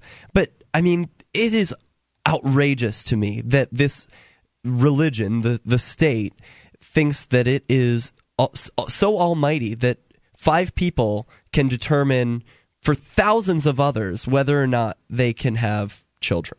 That's horrifying. I mean, to take away that sort of option from a person, that's worse than the rape that, that she endured. I mean, rape, it, it's bad, but it happens once it's and over. You can move on. Yeah. This, they permanently damaged her body. Yeah, that's sick. I, and there are and thousands seven, others like her. Plus more. So she has sued the and state. And this is just North Carolina. That's just one state. And the, the policy was enacted from nineteen twenty-nine to nineteen seventy-four. Mm-hmm. Now, nineteen seventy-four is when they got rid of the board, but it is not when they got rid of the sterilization law, hmm. which was in two thousand three. Just, just not even ten years ago. It's hard to believe we're in the twenty-first century. It's amazing. So the governor of North Carolina wants the victims to be compensated. She's recommending something like twenty thousand dollars to fifty thousand dollars. So what they're going to do is they're going to take that money out of the five people that were on the board, right? They're going to go after those oh, five yeah. people. Yeah, right. Oh, wait, no, they're not going to do that. No, they? they're, they're going to put the taxpayer Taxpayers. on the hook and say, oops, sorry, um, there were these people who messed up in the past, and now you're going to have to pay for it. Right. It's because the state agents and the state actors, the people that are the that call themselves the state, are almost never held individually responsible for any lives they destroy or any anybody's life they damage. Almost never. Right, which is why I thought it was kind of amazing that she sued the state of North Carolina rather than those individuals. I'm not sure if because it's they're, uh, a matter of acting, public record. Well, it, you can't usually go after them because typically you'll get uh, – the case will be just thrown right out on its butt and the judge will say you don't have any standing to sue this person. They were, they were acting as uh, an officer of the state and in their official capacity they can't be sued because they have uh, qualified immunity. Let's go to Rick. He's on the line in Pennsylvania. Rick, you're on Free Talk Live with Ian and Derek. Jay. Hey guys, how's it going? Hey Rick, go ahead hey. with your thoughts. Uh, I just wanted to say that um, about some of this uh, sterilization nonsense. Uh, this this goes back to the uh, late eighteen hundreds with the eugenics uh, movement. Uh, I actually have, uh, if if you have a, an email address, I, I have a paper that I personally compiled that goes back to nineteen oh four ish. Uh, with the Davenports and the Cold Springs Harbor Research Facility, and it details from there all the way up through to two thousand nine. These things are still happening in America, on American soil, to American citizens. You know what you might want to do is post that over on the uh, Free Talk Live B B S. That'd be a great place to do it because then you wouldn't just be emailing Derek or I. You'd be you'd be posting it to where everyone could, could grab that. All right. Uh, and uh, I the other thing I'd like to say is uh, I'd like to encourage people to Uh, change their voter registration and vote for Ron Paul in the primary. I'm, I was a libertarian. I'm actually filling my paper right, right now after I voted. You know I what? I, I think that's a fine idea, but unfortunately it's too late here in New Hampshire. I can't do it. They, I'm, I'm, I'm registered really? as a Democrat, and uh, there's like a ninety-day window before the general election if you tr- you can't change your voter registration in ninety days. Oh. But in New Hampshire, you can register to vote on the same day as the election, so anyone who's not registered to vote could go in and uh, and do that. And but not a bad suggestion for the rest of the country who probably has a little ways to go before they get to their primary. Thanks, Rick, for the call. More coming up.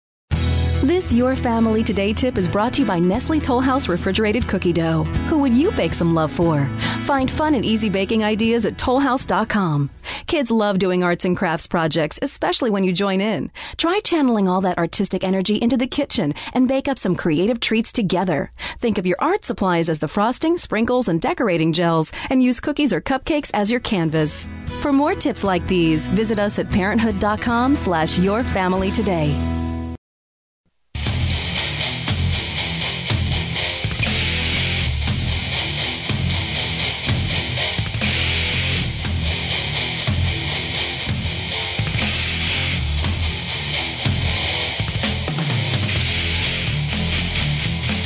This is Free Talk Live. You can bring up anything you want. Just dial in via the toll-free number brought to you by S A C L C A I. That number is eight five five, four five zero, F R E E. Once again, eight five five, four five zero, three seven three three. Here with you this evening, it's Ian. And Derek J. And we're inviting you over to our website where you actually control the content of the site. You find something online you think's interesting, you post it over at free talk live dot com. Other listeners can vote as to whether or not they like or dislike your suggestion, and you get to vote on things as well. And the most voted up make it to the front page and the top of the site. So see it for yourself, get involved, get interactive, and do it for free over at free talk live dot com. In fact, uh, Derek J., the story you're discussing right now happens to be the top story on free talk live dot com. I don't know if that's where you saw it first. This is uh, Free Talk Live broke the news to me. Excellent. It's good. It's a it's a great location to go to get some of the uh, the most interesting liberty-oriented news or news of interest to liberty-oriented people, uh, because it's our listeners that decide what's important, and they put it up there, and right there, North Carolina sterilization program at the top. Uh, below that, Oakland police officer covered his name tag, called out by an individual. So go there and get interactive, free talk live dot com. And that's what we were just talking about. For those of you just tuning in this hour, uh, at the end of the last hour, you were telling us about a program in North Carolina that had gone on for decades and had affected the lives and the bodies of over seven thousand human beings. And what this program was, is my understanding, correct me if I'm wrong, was this this five-person board, uh, basically a eugenics board, uh, stepping in, involving themselves in people's lives and saying, we've decided that you should not be able to have babies. Maybe that's, that's you, right. Maybe you're a little on the dumb side, or maybe you were raped, or, or I don't know what their rationale was for half of these things, but they basically determined for some arbitrary reason that you aren't able, we don't think you can have babies, so we're going to prevent you from having babies by tying your tubes or giving you a vasectomy, or because it was both men and women, but mostly women that they, they were targeting, and a good portion of them were non-white, so it seems like it was disproportionately uh, targeting minorities as well. But tell me more. Well, the, the case of the woman, Missus Riddick, um, her records revealed that a five-person state eugenics board uh, over in Raleigh had approved the recommendation that she be sterilized. Now, um, her records reported her as being, quote, feeble-minded and promiscuous. And they also made references to her schoolwork being poor and saying that she didn't get along well with others. She was thirteen when this happened. Yeah, so they were referencing her, you know, elementary and high school, uh, like junior high school uh, work, and um, how she got along with others, as if that is some sort of indication of whether or not a person would adequately be able to raise a child sometime in the future. It's it's just amazing. And I don't know anyone who says the government never does wrong, uh, but I think this is uh, one case where folks who tend to think the government is there to help people uh, should really get a wake-up call. Yeah, pay attention to this one. Yeah, I I mean, this was going on for decades. This was the norm. And North Carolina was just one of thirty-one states who had a state eugenics program.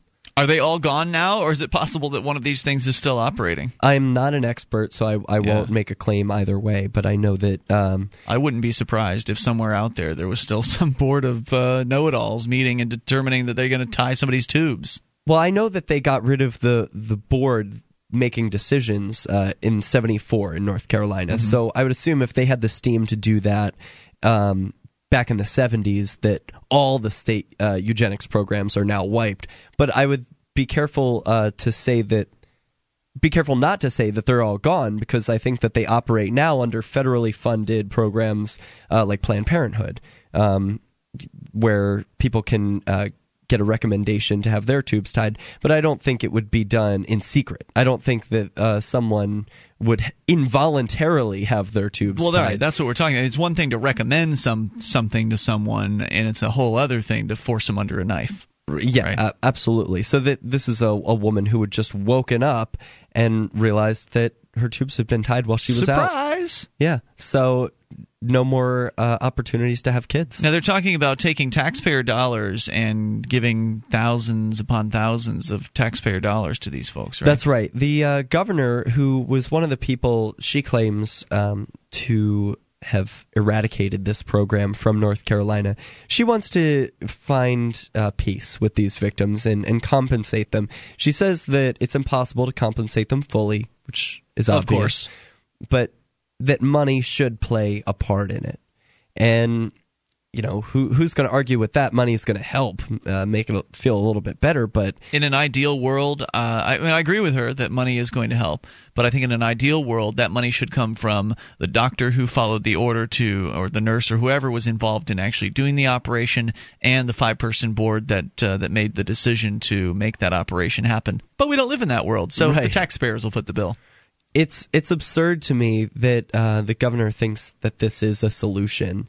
Um, But would, what else can you do? I mean, what would you suggest? Well, you can't hand people stolen money, and I mean that's it might make them feel better, but it, it's it's immoral. So I don't think it's going to solve the problem. It's it's a you know, it's a Band-Aid on a, a gaping wound, right? Well, so, I see where you're coming from, uh, but given that things are the way they are, and the system is you know how it is, and people believe in it as much as they do. Don't you think it makes sense that the you know the, the state has all this money? They've already stolen it, so not necessarily. They're going to spend it on something. Is it so bad that they spend it on restituting the victims of the state violence in this case?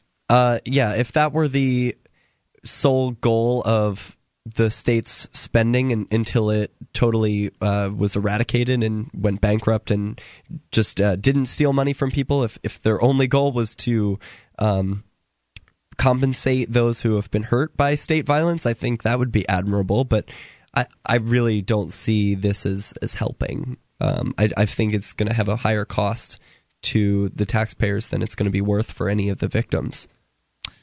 You think that tax, taxes will be raised as a result of this? Is that what you're saying? Yes, I, I do. I don't think that I suppose the, it's possible. Right. I don't think that the state already has a fund for Uh, giving tens of thousands of dollars to two thousand people each. Are there that many that are still alive? two, yeah, two thousand of them are still alive.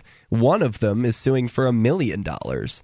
So uh, the state doesn't have that kind of money, and it's they not like it'll fix the problem. It's not going to make those people uh, able to procreate. Whole. That's true. It won't make them whole again. That much is true. Uh, but it's the, the it's best a, they could do is say they're sorry and admit that the state is an organization based on violence, and, and tell people, hey, if you really don't like the state, if if you're upset that we tied your tubes, renounce us altogether because we're a bunch of criminal thugs. I mean, oh, you be, are a dreamer. They should be honest about it. And that, that would be the closest thing to restitution. It, yeah. It's it's not like, oh, okay, well, we're the mob, but we're just going to give you some money. Uh, that's that's going to shut them up for a little while, but it, it doesn't fix the real problem. Focus yeah. on the state violence. Yeah, I get where you're coming from. Of course, we're talking about this, this people calling themselves the state, and unfortunately, they're not very likely to do you know what you're suggesting. And I think that if you look at the way this, you know, the people calling themselves the state violate other human beings, for instance, look at uh, people that have been on death row for years and then were released based on perhaps some D N A evidence or some new testimony, or they, they end up catching the real guy or whatever. There have been different stories over the last few decades where we know that people have been on death row, been completely exonerated after they've been sitting there rotting for ten, fifteen, five years, however long. I mean, these people have had years and years of their lives ripped away from them. As much as I'm against taxation, I am. I I think that it's wrong to just have that person walk out of jail. I think that they deserve some kind of restitution. Ultimately, I think that the restitution should come from the state agents that caused the problem in the first place. But again, we're not there yet. Those ideas haven't been proposed. They're they're not taken seriously. And until then, it's it is the case that the state does have a lot of money. I mean, there are states that are having more trouble than others, but there's usually something out there in the you know in the way of assets like buildings and cars, and they, so like they have retirement funds, they have investments. State governments and local governments take taxpayer money and invest it. I don't know if you're aware of this, but they have their the comprehensive, comprehensive annual financial reports, which which list all of the various different investments they have. So there's money that they have in the budget, and then there's money that they have outside of the budget that nobody ever talks about. And there's a lot more of it outside of the budget. More coming up. This is Free Talk Live. Become a Free Talk Live amplifier for just three dollars per month. You'll get perks, and you'll help us free more minds worldwide. Visit amp dot free talk live dot com. Zero.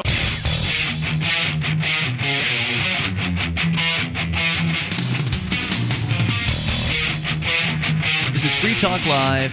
You can bring up anything you want. Just dial in toll-free at eight five five, four five zero, FREE, eight five five, four five zero, three seven three three. Tonight with you, it's Ian. And Derek J. And we invite you online over at free talk live dot com. We've got the Shrine of Female Listeners with dozens of ladies who've taken the time to send in their validated photo or video showing they're listeners of this program. Go to shrine dot free talk live dot com. That's shrine dot free talk live dot com. And if you are a lady listener, you can get details on how to become part of the Shrine there at shrine dot free talk live dot com. Bitcoins are the world's first free market, peer-to-peer digital cash. They can be used anywhere in the world without needing permission from any government or corporation. You just download the Bitcoin program, and you don't even have to use that. There are web services, but I recommend the, the Bitcoin program. And there's details over at we use coins dot com. Uh, but they can't be counterfeited, they can't be inflated, and you can now get them with the credit card or PayPal. Memory Dealers is making it easy. They're proud to offer physical Bitcoins you can actually hold in your hands and can be transferred back in a normal digital form at any time. They make great conversation starters and Christmas gifts, so you can be part of the currency that's transforming the world. Start by going to memory dealers dot com to get your Bitcoins there. That's memory dealers dot com. Uh, now, I know, Derek, you wanted to say a few more words about restitution. Yes. Uh, you were saying before we went on the last break that people walking out of jail should get restitution from the people who are responsible for the wrongdoing. Like the prosecutor.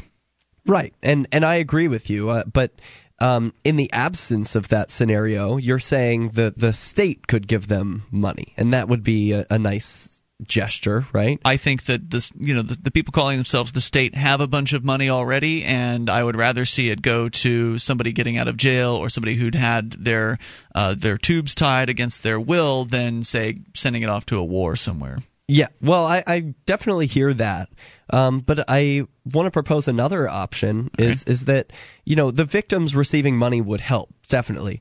So, but I think it would be better if it came from a liberty organization, let's say, that worked to help uh, heal people harmed by state violence rather than the state mob itself. You mm-hmm. know what I'm saying? So, uh, you know, that's like the state mafia putting a hit on someone and then giving the grieving family some dough. Like, screw them and their money. Renounce them. They're just paying you off to shut up about how evil they are.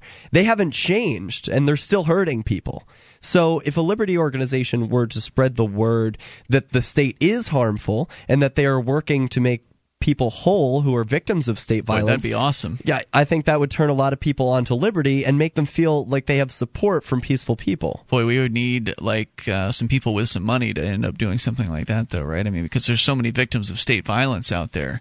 We well, there just... are so many victims, but I mean, start with high-profile ones, uh, like the, you know, something like this woman. She got publicity, and taking a million dollars from taxpayers isn't ethical. So, but. An organization donating a million dollars to her, I think that's there's nothing wrong with that, and it gives a lot of attention to the harm that the state has done to peaceful people. Let's go to you and your thoughts. We've uh, got Jonathan on the line, listening in all the way over in Australia. Jonathan, you're on Free Talk Live. Hey, Ian, Derek, how are you doing? Hello. Great. What's on your mind tonight? Um, I think almost my thoughts have been kind of uh, presented. Um, particular the comment about uh, the state being like the mob. And I've just the point I'd like to make is that you can't the, a protection racket cannot compensate its its uh, victims, because everybody apart from those that are in on the racket is everybody else is a uh, victim of the protection racket. So the only way that the racket could in any way compensate um so-called compensated victims is for it to simply go away. Um, and so I, I really would like you guys, when you talk about the state, is to to accentuate the point that the state is nothing but a protection racket, and and that uh, you cannot compensate people, no matter how high-profile their their um, inju- the injustices might be. But everybody, every taxpayer is a victim of the protection racket. Oh, no doubt. I mean, they not a, there's no dollars that the state has, or at least the, the the states. I mean, the federal government can print as many as they want, but there's no dollars that the uh, the state has that uh, hasn't been stolen first, that hasn't been extracted by the threat of violence to other peaceful human beings. So I, I totally understand your your position, and it makes a lot of sense. Unfortunately, they aren't going away anytime soon, and the reason for that is because people believe in it. If people stopped believing in the state, The, which is nothing more than human beings aggressing against other human beings. They just, you know, put all this window dressing on it, this pomp and circumstance and robes and uh, all manner of weird, bizarre rituals, uh, all rise, and, you know, all kinds of nonsense. Uh, they, you know, that they, they put around the violence to essentially shield people from seeing what it really is, to uh, to cloak the state in this uh, aura of legitimacy, to prevent people who otherwise would be very upset at a criminal gang robbing them and their neighbors. They've managed to very effectively over the years to paint themselves as not a criminal gang, as something different, as something unique, something special. And we need to rip away that uh, that veneer, that aura of legitimacy from the state. And I think that's one of the reasons why getting liberty lovers together in the same place is so important. We were talking the other night about doing uh, some like street theater or skits, uh, bringing comedy into it, because I think that the more that you can encourage people to laugh at the state, the better off we who love liberty will be. Because if people can see the state as a joke instead of seeing it as a dangerous uh, thing to be taken seriously, and it is dangerous, but uh, the people, if you can laugh at danger, that does a lot to uh, to make it shrink. Don't you think, Jonathan? Uh, yeah, I, I agree with that. Um, definitely, definitely, I agree with that. Um, but uh, I guess you have to recognise that uh, all protection rackets. I mean, you think of the mob. The, the only reason why why the mob kind of so-called went away, or at least was uh, was um, hobbled, is is that another protection racket, the state, um, wasn't happy about the, the competition, and so and squashed it. Well, I mean, the state has uh, over the years arrested m- members of the mob, but they haven't gone away. Jonathan, thanks for the call. Appreciate it. At eight five five, four five zero, free. Let's continue with Jeff, listening in Ohio to X M hi, Satellite hi. Radio. Hey, Jeff. Hi. Talking about the state. I've been hauling meat for thirty-six years in the United States. What always impressed is if you had twenty people get bloody diarrhea in San Diego, California, they're able to track within twenty-four to forty-eight hours after occurrence and after discovery where it was produced, what truck line had it, what box number, batch number, et cetera. Was uh, and there's one word to, read, uh, to to tell you why that happened. It's called regulation. Uh, it, and who regulates? If you guess the state, ah, you guess right. Uh, so, if you drive a car and the front tires fall off the damn thing, uh, the car will be recalled. Who recalls the car? The state. So are you suggesting, Jeff, that in the absence of the state, there would be no regulation? Oh, oh buddy, I can tell you, if you got about eight or nine hours for me to tell you stories of the things I've seen over the years, I won't eat chicken because of what I've seen. There's certain commodities I won't eat. And is that because the state regulates them so poorly? That's right.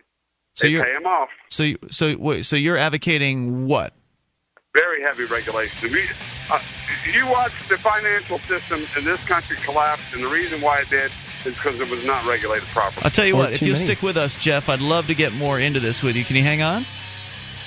Yeah, sure, man. I'm, I'm, I got a lot of frozen on. I'd love to hear from more from Jeff as to why it is that regulation will make the world better. one eight five five, four five zero, free. You can take control of the airwaves. I think he is absolutely the opposite from the truth. We'll find out, though, in moments. Free Talk Live.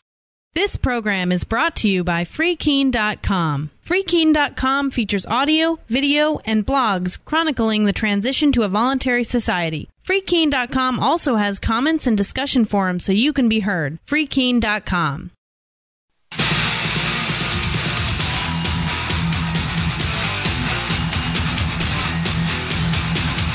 This is Free Talk Live. You can bring up anything you want and dial in toll-free at eight five five, four five zero, free. That's one eight five five, four five zero, three seven three three. And you can join us on our website at free talk live dot com. We give you the features for free, so enjoy those, including news updates. You get signed up, and we'll keep you in the loop whenever there's something you need to know about Free Talk Live. You can follow us via email, Twitter, Facebook, whatever works best for you. It's all free over at news dot free talk live dot com. That's news dot free talk live dot com. Head on over there and get signed up. Also, get signed up if you love liberty, that is, if you uh, are the of the viewpoint that government needs to get more involved in our life, you don't have to listen to this next uh, pitch. Uh, but if you love freedom, you should come to New Hampshire, not just as part of the Free State Project, but come up for the Liberty Forum. Maybe you can't move for uh, the Free State Project anytime soon. That doesn't mean you can't come here on a vacation. Come on up for uh, February twenty-third through the twenty-sixth. It's the Free State Project's Liberty Forum happening in the uh, wonderful Nashua Crown Plaza Hotel. I've been there a number of times in the past. Free Talk Live always is broadcasting live from the Liberty Forum. So, Derek, I think you're planning on attending. I sure will be. I hope that you'll sit in with us at least one of those nights uh, on the show and, and have a chat with us. I'm looking forward to it. Because it's a blast. It's we actually have a live studio audience for it. So, it's you know it's a little bit of a different kind of a flavor of show. We get neat people in to talk to us as guests, uh, folks that otherwise wouldn't be on the show. And uh, But really, the reason to go is not to see Free Talk Live. Uh, but the reason to go is to be with hundreds of other like-minded, liberty-oriented people, all enjoying themselves and uh, socializing and networking and attending panel discussions and speeches and banquets uh, in and parties, of course, uh, late night parties at this hotel in Nashua. I mean, it's just a it's like a Liberty convention is basically what it is, and it's a it's a great time. And not only that, it's affordable for conventions. If you've ever been to an industry convention before, you know these things can be hundreds of dollars for the weekend. In this case, it's less than two hundred dollars for all four days, Thursday, Friday, Saturday, Sunday. That's the convention. Of course, staying in the hotel costs extra, but you can always divvy up a room with multiple people and save extra bucks uh, that way. Plus, it's the middle of the winter, so it's the time at which the hotel rooms are the cheapest in New Hampshire as well. So it's not like you're paying for peak hotel season, like if you were to come during the fall, for instance. So go to uh, freestateproject.org slash Liberty Forum. You'll learn more about some of the, the speakers they've already announced, uh, like Michael Bolden from the tenth Amendment Center, Michael Cloud from the Center for Small Government, uh, and more. Go to uh, oh, apparently John Lott's going to be there. That's uh, that's a big deal. That gun, the gun guy, John Lott. Yes. More guns, less crime. Anyway, so more speak uh, speakers will be announced, but the longer you wait, the more likely the price is to go up, because right now they've got the early bird discount going on. So freestateproject.org slash Liberty Forum. And remember our discount code, F T L twenty twelve, to save yourself an extra ten percent. That's F T L twenty twelve over at freestateproject.org Liberty uh, slash Liberty Forum. We'll see you there. Jeff is still on the line with us. He is a professional driver. Uh, you've been driving for a few decades, uh, Jeff, you said? Yeah, you don't need to tell me that, you know. Oh, I went to New Hampshire in the fall. There's no, I can't really think of a prettier place on earth than New England in the it, fall. It is certainly a beautiful place. I, I, I just can't. But at any rate, what I want to discuss is this. Do you think the federal government should have the right to recall meat or vegetables or any kind of food? No, I don't think the federal government should be recalling anything. I don't think the federal government should exist. I think it's a, a gross group of criminals who uh, force their way on people who don't appreciate it. They threaten violence against peaceful people, and they use violence against peaceful people, and that alone is enough reason to abolish them. But I think that I, I share your concerns about uh, bad meat and bad food, and I think that the way that that is handled in in many ways is Uh, very effectively by the marketplace. If I'm a, a uh, gross... I, I, I disagree with you, sir, because I about twenty. It's been about eighteen years ago. I was at a see what what, what the federal government requires of the slaughterhouse is that the animal's got to be able to walk to slaughter. If he has to be carried to slaughter because he's sick, you're not allowed to slaughter him. I went into a hog plant. The farmer was freaking out because his hogs could not stand, and he knew that the government was going to eighty-six him, and he was going to lose his ass. And, and I know if that inspector was not there, he'd have put them hogs on my truck and told me to haul ass to the slaughterhouse. I guarantee you that's what would have happened. That's what the free market See, would have done. No, sir. You know what you don't, what you're not really connecting here, and you didn't really ever, uh, I think, answer Derek's. Oh, I know what the free market would have done. Take my hogs. I don't care if they're sick or not, to the slaughterhouse. Well, if That's we're, what the free market no. would have Wait, Jeff, if we're going to have a discussion and comprehend each other, I think it would be helpful to define our terms. So, free market, what does that mean to you? Well, I look at it this way. Everything, the free market has to be regulated so that you don't have any kind of abuse. What is what abuse. is the what is the free market to you, Jeff? Well, I, I think it's the pursuit of profitability. That's what I, that's why I do what I do. Mm-hmm. I mean, I was just out in Long Beach a couple weeks ago. The guy comes out while he's loading my truck and says, well, I don't pay uh, fuel surcharges. Well, then you need to ring the witch doctor over here that he can do a heck on this freight, and that, that goddamn freight will walk to Ohio. Because I ain't it's get it off my truck. I don't work for nothing, pal. Okay. Take it off there now. Well, that's the free market to me. Just to, I mean, just to make sure I, I, that I, I, we're comprehending each other, I would say that the, the free market is individuals making choices to trade with one another in the absence of threats of force. Oh, no, wait, wait a minute. Uh, right now, to me, to be an over-the-road trucker, I have to be licensed by the federal government. I, I, just, I got drug tested today. You better believe it, buddy. You, and they you support that? The hospital. You support that? Yes. So you support I've seen a lot of bad things over the years. You yep. support drug testing people that drive? Yes, and fly airplanes. Oh yeah. Yeah. See, you you know it's unfortunate to hear this from somebody oh, no, who's in drive the cars, it's, no, the cars, it's that's un- your Jeff, deal. Can we have a conversation? It's unfortunate to hear this from somebody that's in the professional driving business, because I know a lot of people in the professional uh, driving business are liberty-minded. Like, they understand that regulations don't help people, that they actually make things worse, and they actually protect the big companies, the big corporations that they're supposedly out there to, to control. So so to get back to your issue about, let's just focus on this one issue of the bad meat and the recalls.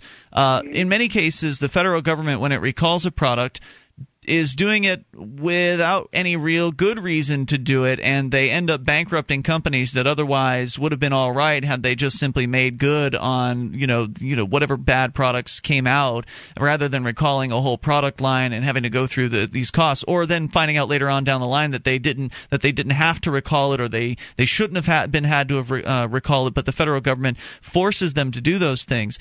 Now, when you don't have government regulations, what you can have is marketplace regulations, right. And that comes in the form of businesses who care about their customers. Because you're right, That's business right. wants to make That's profit. Right. When Jeff, Jeff, my dad, my dad's an engineer for a retired engineer for Ford Motor Company. Ford Motor Company saves six dollars a car by not coming up with the correct type of tire for that S U V, and it costs them multi millions of dollars in recall and lawsuits. What? So the free market determines them it. to make a higher profitability. They put the public at risk, and they paid a major fine. Oh, so I who got the who got the, the money from the fine? I'm curious. Well, the people that died in wrecks. Oh, are you one. sure about that? And, and and the lawyers made out like bandits, no doubt about it. Are you sure? Because usually when uh, companies pay fines, it just goes into the coffers of the government. But it doesn't go to the victims. The free market determined that they had the right to put the public at risk. But sir, you don't uh, you don't even know what you're talking about, because there is no free market. The the marketplace is regulated. Their liberty, their li- their freedom. They had the freedom to put the public at risk. Well, even with all the government around, apparently they, they did that, right? Do whatever they want, right? Whatever the hell they want. That that was under government regulation. Yeah, you're saying that these things happened, and there is government regulation, and there are government regulations, and they're happening, right? There's recall. They recall. So what good are your regulations if they're not if they're not actually stopping what, what, all these people what, what, from being put in danger? About Toyota, Toyota, don't worry about government regulations. I, I want to bring up an idea, Jeff, that maybe you haven't considered, and, and I hope that you can hear this out and uh, use your imagination. Your argument's ridiculous. You have well, a right to put the public at risk because you have, you're supposed to be free. Well, use you're your imagination. Put the public at risk. I, That's not what anyone's saying. That's your liberty, yeah. Your okay, liberty but can can you imagine a group of humans goes into business to rate the business practices of other organizations? Well, and they this, do it all the time. And this rating agency competes nonviolently for credibility in the eyes of the public? Can You can imagine oh, such a thing. What, what we have courts for, you, businesses, competitors take each other to court all the time. No, I don't think that I mean, you're really even it, it, listening. I don't I don't think that you maybe we're miscommunicating. I'll tell you what. I'll bring it back again here, Jeff, but we're going to have to have more of a conversation where you don't, you know, we don't talk over each other, and we can actually try to listen to one another here. Uh eight five five, four five zero, free, because I hear what you're saying. You're saying you believe the government makes things better with its regulations, but yet all the the things you're pointing out have happened during regulation. So it's Free Talk Live. The successes are piling up and proving the Free State Project is a real movement and no longer just a great idea. When you're planning your move to New Hampshire, consider Keene. Keene is famous for its civil disobedience and non-cooperation, and there's plenty of political opportunity as well.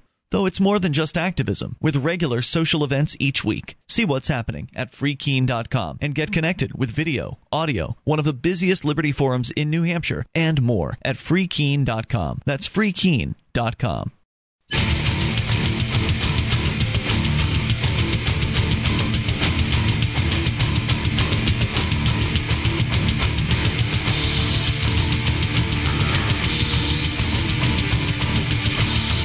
This is Free Talk Live. You can bring up what you want and dial in toll-free at eight five five, four five zero, FREE. That's one eight five five, four five zero, three seven three three. You can join us online as well at free talk live dot com, where the features are brought to you for free by our wonderful sponsors who cover the costs, and our Free Talk Live amplifiers as well, who help cover the costs of getting this show out to uh, radio stations and bringing new listeners on board. The Free Talk Live A M P program, you can learn more about it at amp dot free talk live dot com. It is several hundred strong. There are several hundred listeners that are on board with the A M P program, giving as little as three bucks a month to this program so we can help get on more stations and, and again, spread the ideas of freedom, because people, a lot of them are confused. You know, they bought into this mindset. And by the way, amp dot free talk live dot com. You can go there and learn more about it. But a lot of people have bought into this mindset of the idea that, well, we need to have the government around to keep us safe. We, we, these evil companies are just going to poison. The, the farmer's just going to give you all this bad meat, and uh, the store's going to put all this bad meat on the shelf, and uh, you know, the truckers are going to ship the bad meat around, and they're going to just poison people, and people are going to be dying left and right. And if we don't have government around, I mean, does that, doesn't that sound ludicrous? It's it's a nightmare world. I don't know anyone who real like how could people really think that's how things would be, that everyone would just be uh, trying to trick each other, and there would be no standards that, that people would try and uphold, no virtue. Well, in, it's a real negative view of humanity, isn't it? I mean, it it's essentially terrible. accepts it, it's essentially the viewpoint that people are by nature evil, and that uh, we need the government around because the good people will somehow get elected into that government, even though people are by nature evil, and they will then be able to control those evil people. I mean, it's just absolutely absurd. Right, but I, I think that the evil people are in the minority. I think and, that's true. And that good people are abound, and well, mo- goodness in most abounds. Of our, yeah. Well, look at right. Look at your life, and look at the wonderful things that are in it. Uh, you know, you talk about the meat uh, that gets to the grocery. You go to the grocery store, you buy meat, and you're relatively certain you're getting good product. Why? There's a freshness date on there. That's not because the government regulates meat. It's because the store doesn't want you to die. The store doesn't want you to right. get sick. So, you know, that... And that's not to say mistakes don't happen and things don't, you know, get screwed up along the line from time to time. But overall, the marketplace is a very safe place, and it's not a free market. It is a regulated market, but it's safe not because of regulations. It's safe because that's what the people, the actors in the market, want to provide their customers. You don't make a car into a death trap because you want your customers to die. You want your customers to buy another car from you down the line someday. You want them to be satisfied with their experience. In the same way, you want them to be satisfied buying food from you. And so they'll come back and recommend your store so you can stay open and stay in business. There's a chain of custody when it comes to these products where each company has certain standards that they've applied. In many cases, the standards of companies that are that are selling products are much higher than the regulatory standards out there that are imposed by the government. Well, the one thing I always am curious about when people bring up regulation is, are, are people aware that there's an organization called Consumer Reports? I was under the impression yeah. that this is a pretty popular magazine.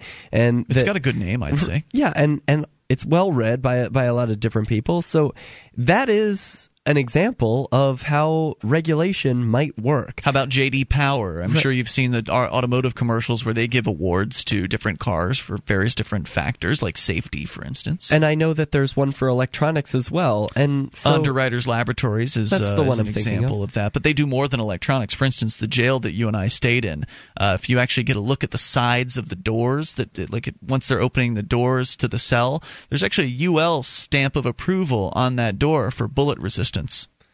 Well, and they, I'm and I'm level glad, six, level six bullet resistance. You and I'm certified. glad that they were certified by a free market, uh, well, closer to free market company rather than the government. Cause, well, U L is is a market company. Well, it's not free market. You're right. just pointing out there is no free market, and that's common amongst the people like uh, Jeff. And by the way, Jeff dropped off the line as soon as I put him on hold, so he didn't want to hang out here, and that's fine too, because it really wasn't much of a conversation. In that Jeff has his viewpoint of regulation, regulation, regulation, even though all the examples of all the horrors that the supposed free market was foisting on us was happening under a regulated marketplace. No, we needed more regulations. Don't you realize, Ian? Well, Just, the problem we with needed that, more. Well, the problem with that is that the regulations, the thing that the people that advocate for them don't understand, is that regulations prohibit competition. They they they make it the marketplace limited. It, it turns it into kind of an oligopoly situation where only some companies are able to play in those given uh, market arenas, and so therefore there isn't as much competition as there might otherwise could be.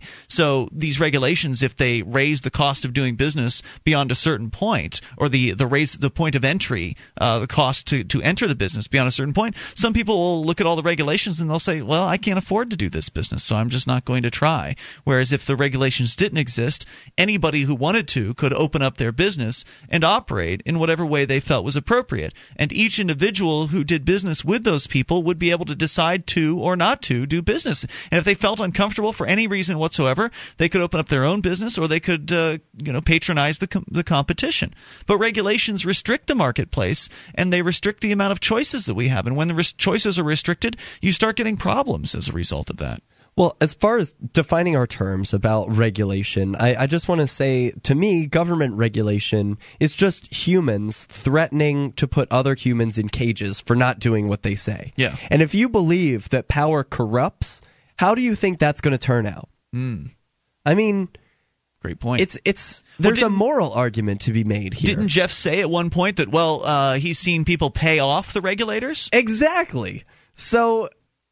Jeff's made his made my point for me, I think, uh, yeah, for in, sure. in showing that government regulation leads to corrupted uh, power brokers who are just paying off their friends and, right. and cronies to um, just live another day in a in a cushy job. Yeah, it limits the people that are in the marketplace to the amount of people that can even compete in the marketplace. It limits that, and the ones that are in the marketplace, the ones in many cases, they get grandfathered in as well. So uh, like, for instance, you look at the uh, the cigarette. There was a like a big cigarette bill that was passed. I think it was earlier this year, went into effect.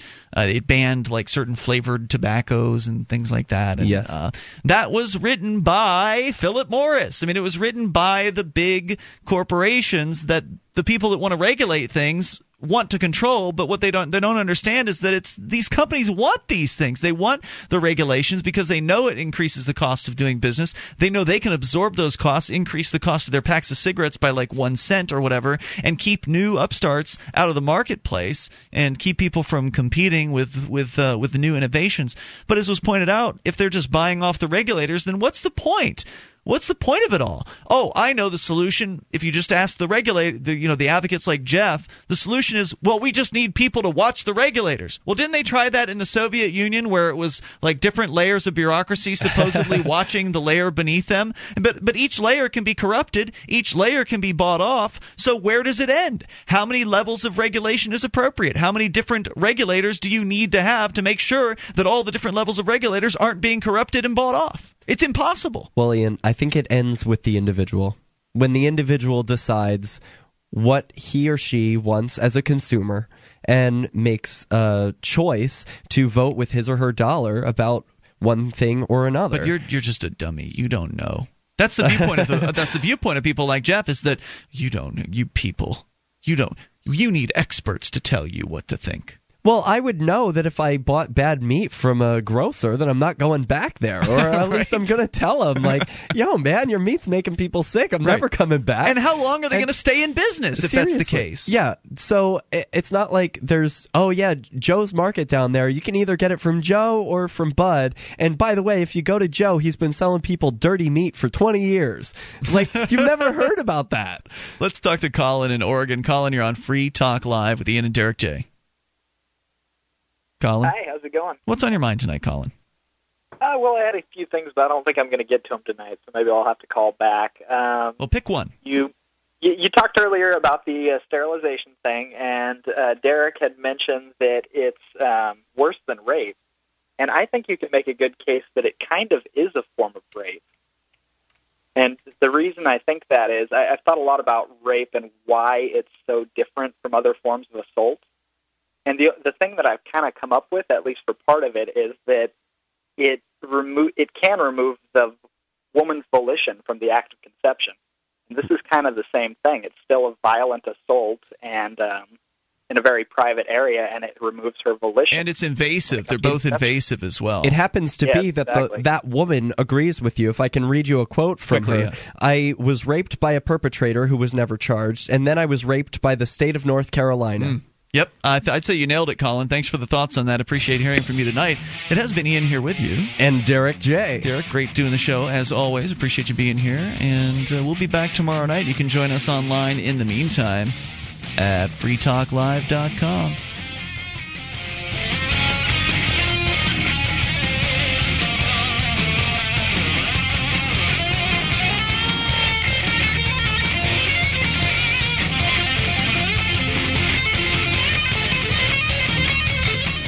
Okay, so this is, uh, you can call this an Edgington Post if that's what you wish to do. However, it's kind of a promotion for Free State Now, uh, my program to complete the Free State Project. Ian, you're sitting in with me? I am, and I've been a, a long-time supporter of the Free State Now Project, uh, being one of the initial... Free State contri- Now campaign. I don't want to confuse it with the Free State Project. Being one of the initial contributors to it. Yes. And it's gone through a couple iterations thus far. You've learned some lessons. Yeah. And made some mistakes. Well, yeah, you know, we can call them mistakes. Remember, everything that has happened with Free State Now has resulted in signers for the Free State Project. So it's been successful from that perspective, yeah. But you've been trying to tweak it to make it more successful. It's got to be sustainable, and it hasn't been sustainable at this point. It, it has been uh, pushed forward by the sheer force of will, my will, um, and it, it needs to have uh, it, it needs to operate in other ways. When you, for instance, when you went away, Free State Pro- Free State Now just kind of went. You know, what did I have to do with that? Well, because I was busy doing um, oh, the radio right. stuff. I was busy all the time, and I just, I, you know, I just didn't have enough energy to put towards it. Okay. So, so what is Free State Now for those that don't know? Free State Now is a project to complete the it's a excuse me, a campaign to complete the Free State Project. It is not affiliated with the Free State Project other than everybody who's involved is a Free State Project signer. And if you're not a Free State Project signer, I'm frankly probably not talking to you. Mm-hmm. um, this, you know, this is the, the help I'm going to ask from people is really the help that I want from signers. I suppose if you're really into it, you haven't signed, that you can listen to what we have to say and that it may have uh, some im- import to you. If not, you can certainly listen in on a conversation that isn't aimed at you. Yeah. Um, but that's, that's kind of the idea. Free State Now, I've got here on the website. Is uh, Which is free state now dot com. Yep, free state now dot com. It's a website for the Free State Project's completion campaign, a collaborative effort by several activists, ones that I really needed to. Um, you know, folks that I, I don't know whether I should name or not, but certainly Jason Osborne has been uh, thoroughly involved. Um, you know, uh, a couple of uh, friends of ours, Will Buchanan is uh, thoroughly involved, and some more. Will's the guy that did the Walk for Liberty a few years back. That's right, and Will has been um, basically, you know, behind doing the, um, you know, the recruitment up to this point. But I have, uh, I have hindered Will. I said that I was going to get him lists of liberty-loving individuals to call, and I thought I had those locked down. But frankly, mm-hmm. the people that I had them locked down from just haven't come through for me. They've got them. They're just not returning my calls anymore. So mm. I don't know what the deal is. I know these lists are valuable, and I know people don't want to give them up. I'm willing to pay for them, but I can't get them. So that, up until this point, has been a bit of a sticking point for you. I mean, if you can't get the list, Will can't make the calls, project's on hold. Right. But it, Will has gotten other people to make a few calls. We had, uh, you know, one sort of list that, you know, we've had a couple of lists that... Uh, We've raised from the dead and, you know, shaken them out and squeezed them for everything they were worth. And what but what Will did, and I guess I, I don't know whose idea this was. I'll just give Will credit for it. Um, went to Boston and, um, you know, went out there with a clipboard and some trifolds. Trifolds are these uh, pieces of paper. Well, there's two ways to sign up for the Free State Project. One of them is online, where you can go to free state project dot org and uh, click sign in or sign up or whatever. And uh, if you sign up, then you know they'll send you a confirmation email. They get a little info from you, a confirmation email. You click through the confirmation email, email, and you are then a signer of the Free State Project. Now, frankly, you don't even have to put realistic information. They know that people are um, concerned about privacy with the Free mm-hmm. State Project, so they allow you, you know, as long as you click on the email and it doesn't say Mickey Mouse, you're going to be a signer. And, you know, even if it's not, you know, your full legitimate God-given name or whatever, um, the government name, your slave name, like you signed up under, Ian. Bernard. Oh, right, back yeah. when I had a slave name. Yeah, yeah back your, your slave name. Um, you can sign up under Ian X if it makes you uh, feel good. But another way to do it is the trifold. The trifold's a piece of paper. This is for people who perhaps don't have access to the internet. The Free State Project was created, what, in two thousand one? Mm-hmm. Not everybody had it at the time. And so this is the other way. And he went out there with some pieces of paper, got people to sign up. As uh, we turned in those pieces of paper, he was getting um, four signers an hour. And frankly, once he got good at it, more than that. Wow. And that's a lot of signers. If you can get somebody to go out and do that, the Free State Project's going to be completed pretty quick. You can get a few people to do that. But and how do you get people to do that? You got to pay them. You got to pay them, right? Um, now, one of the complaints about the Free State Free State now is coming from people, by the way, who, uh, you know, clearly weren't very thoroughly in the Free State Project, where the Free State Project was paying one hundred dollars a signer mm-hmm. to get people to sign up um, in advertising. Free State Now was doing it for thirty-five dollars. Right. But people didn't like those numbers. They were like, thirty-five dollars to get somebody to sign up? That's crazy. The the the Libertarian Party gets people to sign a petition for a dollar, sometimes less. Okay. And one of the, that was the you know that was the main complaint uh, yeah. from people sort of from the outside, why they don't want to give, it's too much. So here's another idea. Um, you know, we're certainly going to continue different thing, different ways of getting them, but I've decided to open it up sort of as an open source thing. I mean, this is, seems to be what Free Talk Live's about. It's kind of like what the Liberty Movement's about, at least on the internet, is, you know, don't lock things down under a uh, padlock for p- people that can't participate. Open it up so people can have their ideas and what they think works. Mm-hmm. And I've put a page up. It's called free state now dot com slash earn. And the basic idea is there's a trifold there. Go download it. It's uh, you know, it's, it's it's on the Free State Project. You can just go to the little link there. I think I think actually you're gonna have to cut it into your browser because it doesn't link. But anyway, um, you know, I I'm not gonna claim to be a great web developer or anything like that. But there's the uh, the links down there under what is the proposal, and you you get it. You put it into your browser. You get the the trifold. You. You can print them up. You can uh, get some photocopies. They don't have to be in color. Um, they just have to be, you know, the, the trifold essentially. And you get people to sign up. Now, like I said, we know that some people are interested in, in um, privacy. We want as much of their information as possible so that we can market moving to free, the Free State as soon as possible to them, because not just it's not just a project about getting people to move after the twenty thousand mark is re- mm-hmm. reached. It's about getting them to move now, because that's what the Free State Project really is about. It's about pick up and move to New Hampshire.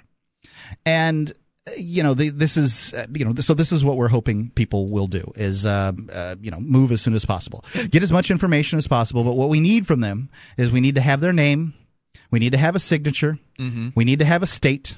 And we need to have either an email address, a regular address, or a telephone number. And, and all this information's up over at yeah. free state now dot com slash earn. Yes. I'm just breaking it on down so people understand how easy this is. But you have to go to that U R L because it, it appears it has not been linked to from the front page of the site. I think it might be on the front page of the site, but um, you have to go to that link. I mean, yeah. this is – to some extent, I need to be able to pull this down when – I have, you know, if, for instance, I've gotten too many trifolds, haven't raised enough money or, mm-hmm. you know, something like that. I need to be a little fluid with this. Um, but the I've got thousands of dollars in the uh, bank. People have, you know, there have been some really generous dona- donations um, sent out. And presumably if this is successful or when this is successful, more people will send donations because you'll be able to advertise, hey, this is working. You know, so-and-so went out to this location and they got this many signers and this yeah. guy got this many signers and we've had X amount of signers within a week. Right. And so, when I can say I'm holding in my hand one hundred signers, I've got, you know, actually I have right. more than that. But, um, you know, when I, when I can say that, look, I got one hundred signers, um, twenty-five signers for the Free State Project is a tremendous week.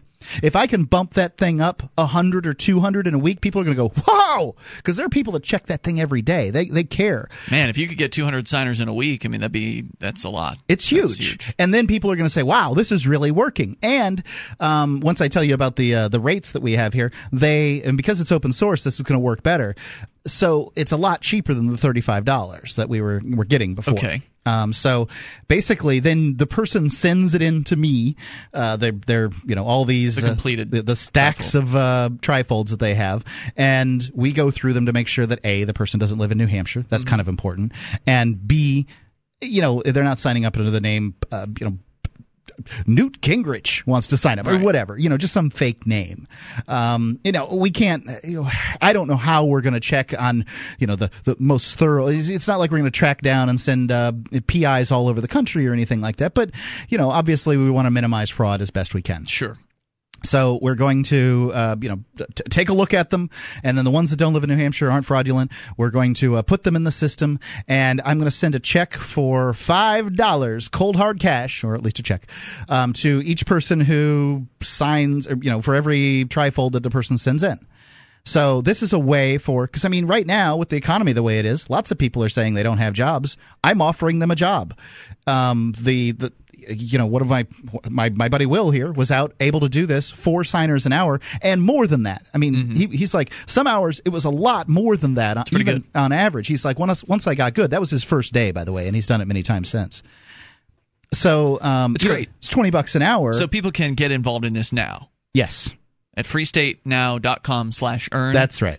And I mean, that's really what it what it all boils down to is, you know, this is now it's in your court, people. Um, you know, everybody wants me to get this completed, and I want to get it completed, but I have just felt overwhelmed with it. Now, look, give me some signers. I'll give you some money. So, so if you, for instance, have been talking to, with some friends uh, about this, maybe, maybe you don't have to take Will's uh, approach. Like he went out to a public common kind of place, yeah, and, sure. and did some stuff there. Maybe you want to go to, you know, a Campaign for Liberty meeting or some sort of yep. convention that's happening. Gun Liberty show. Convention.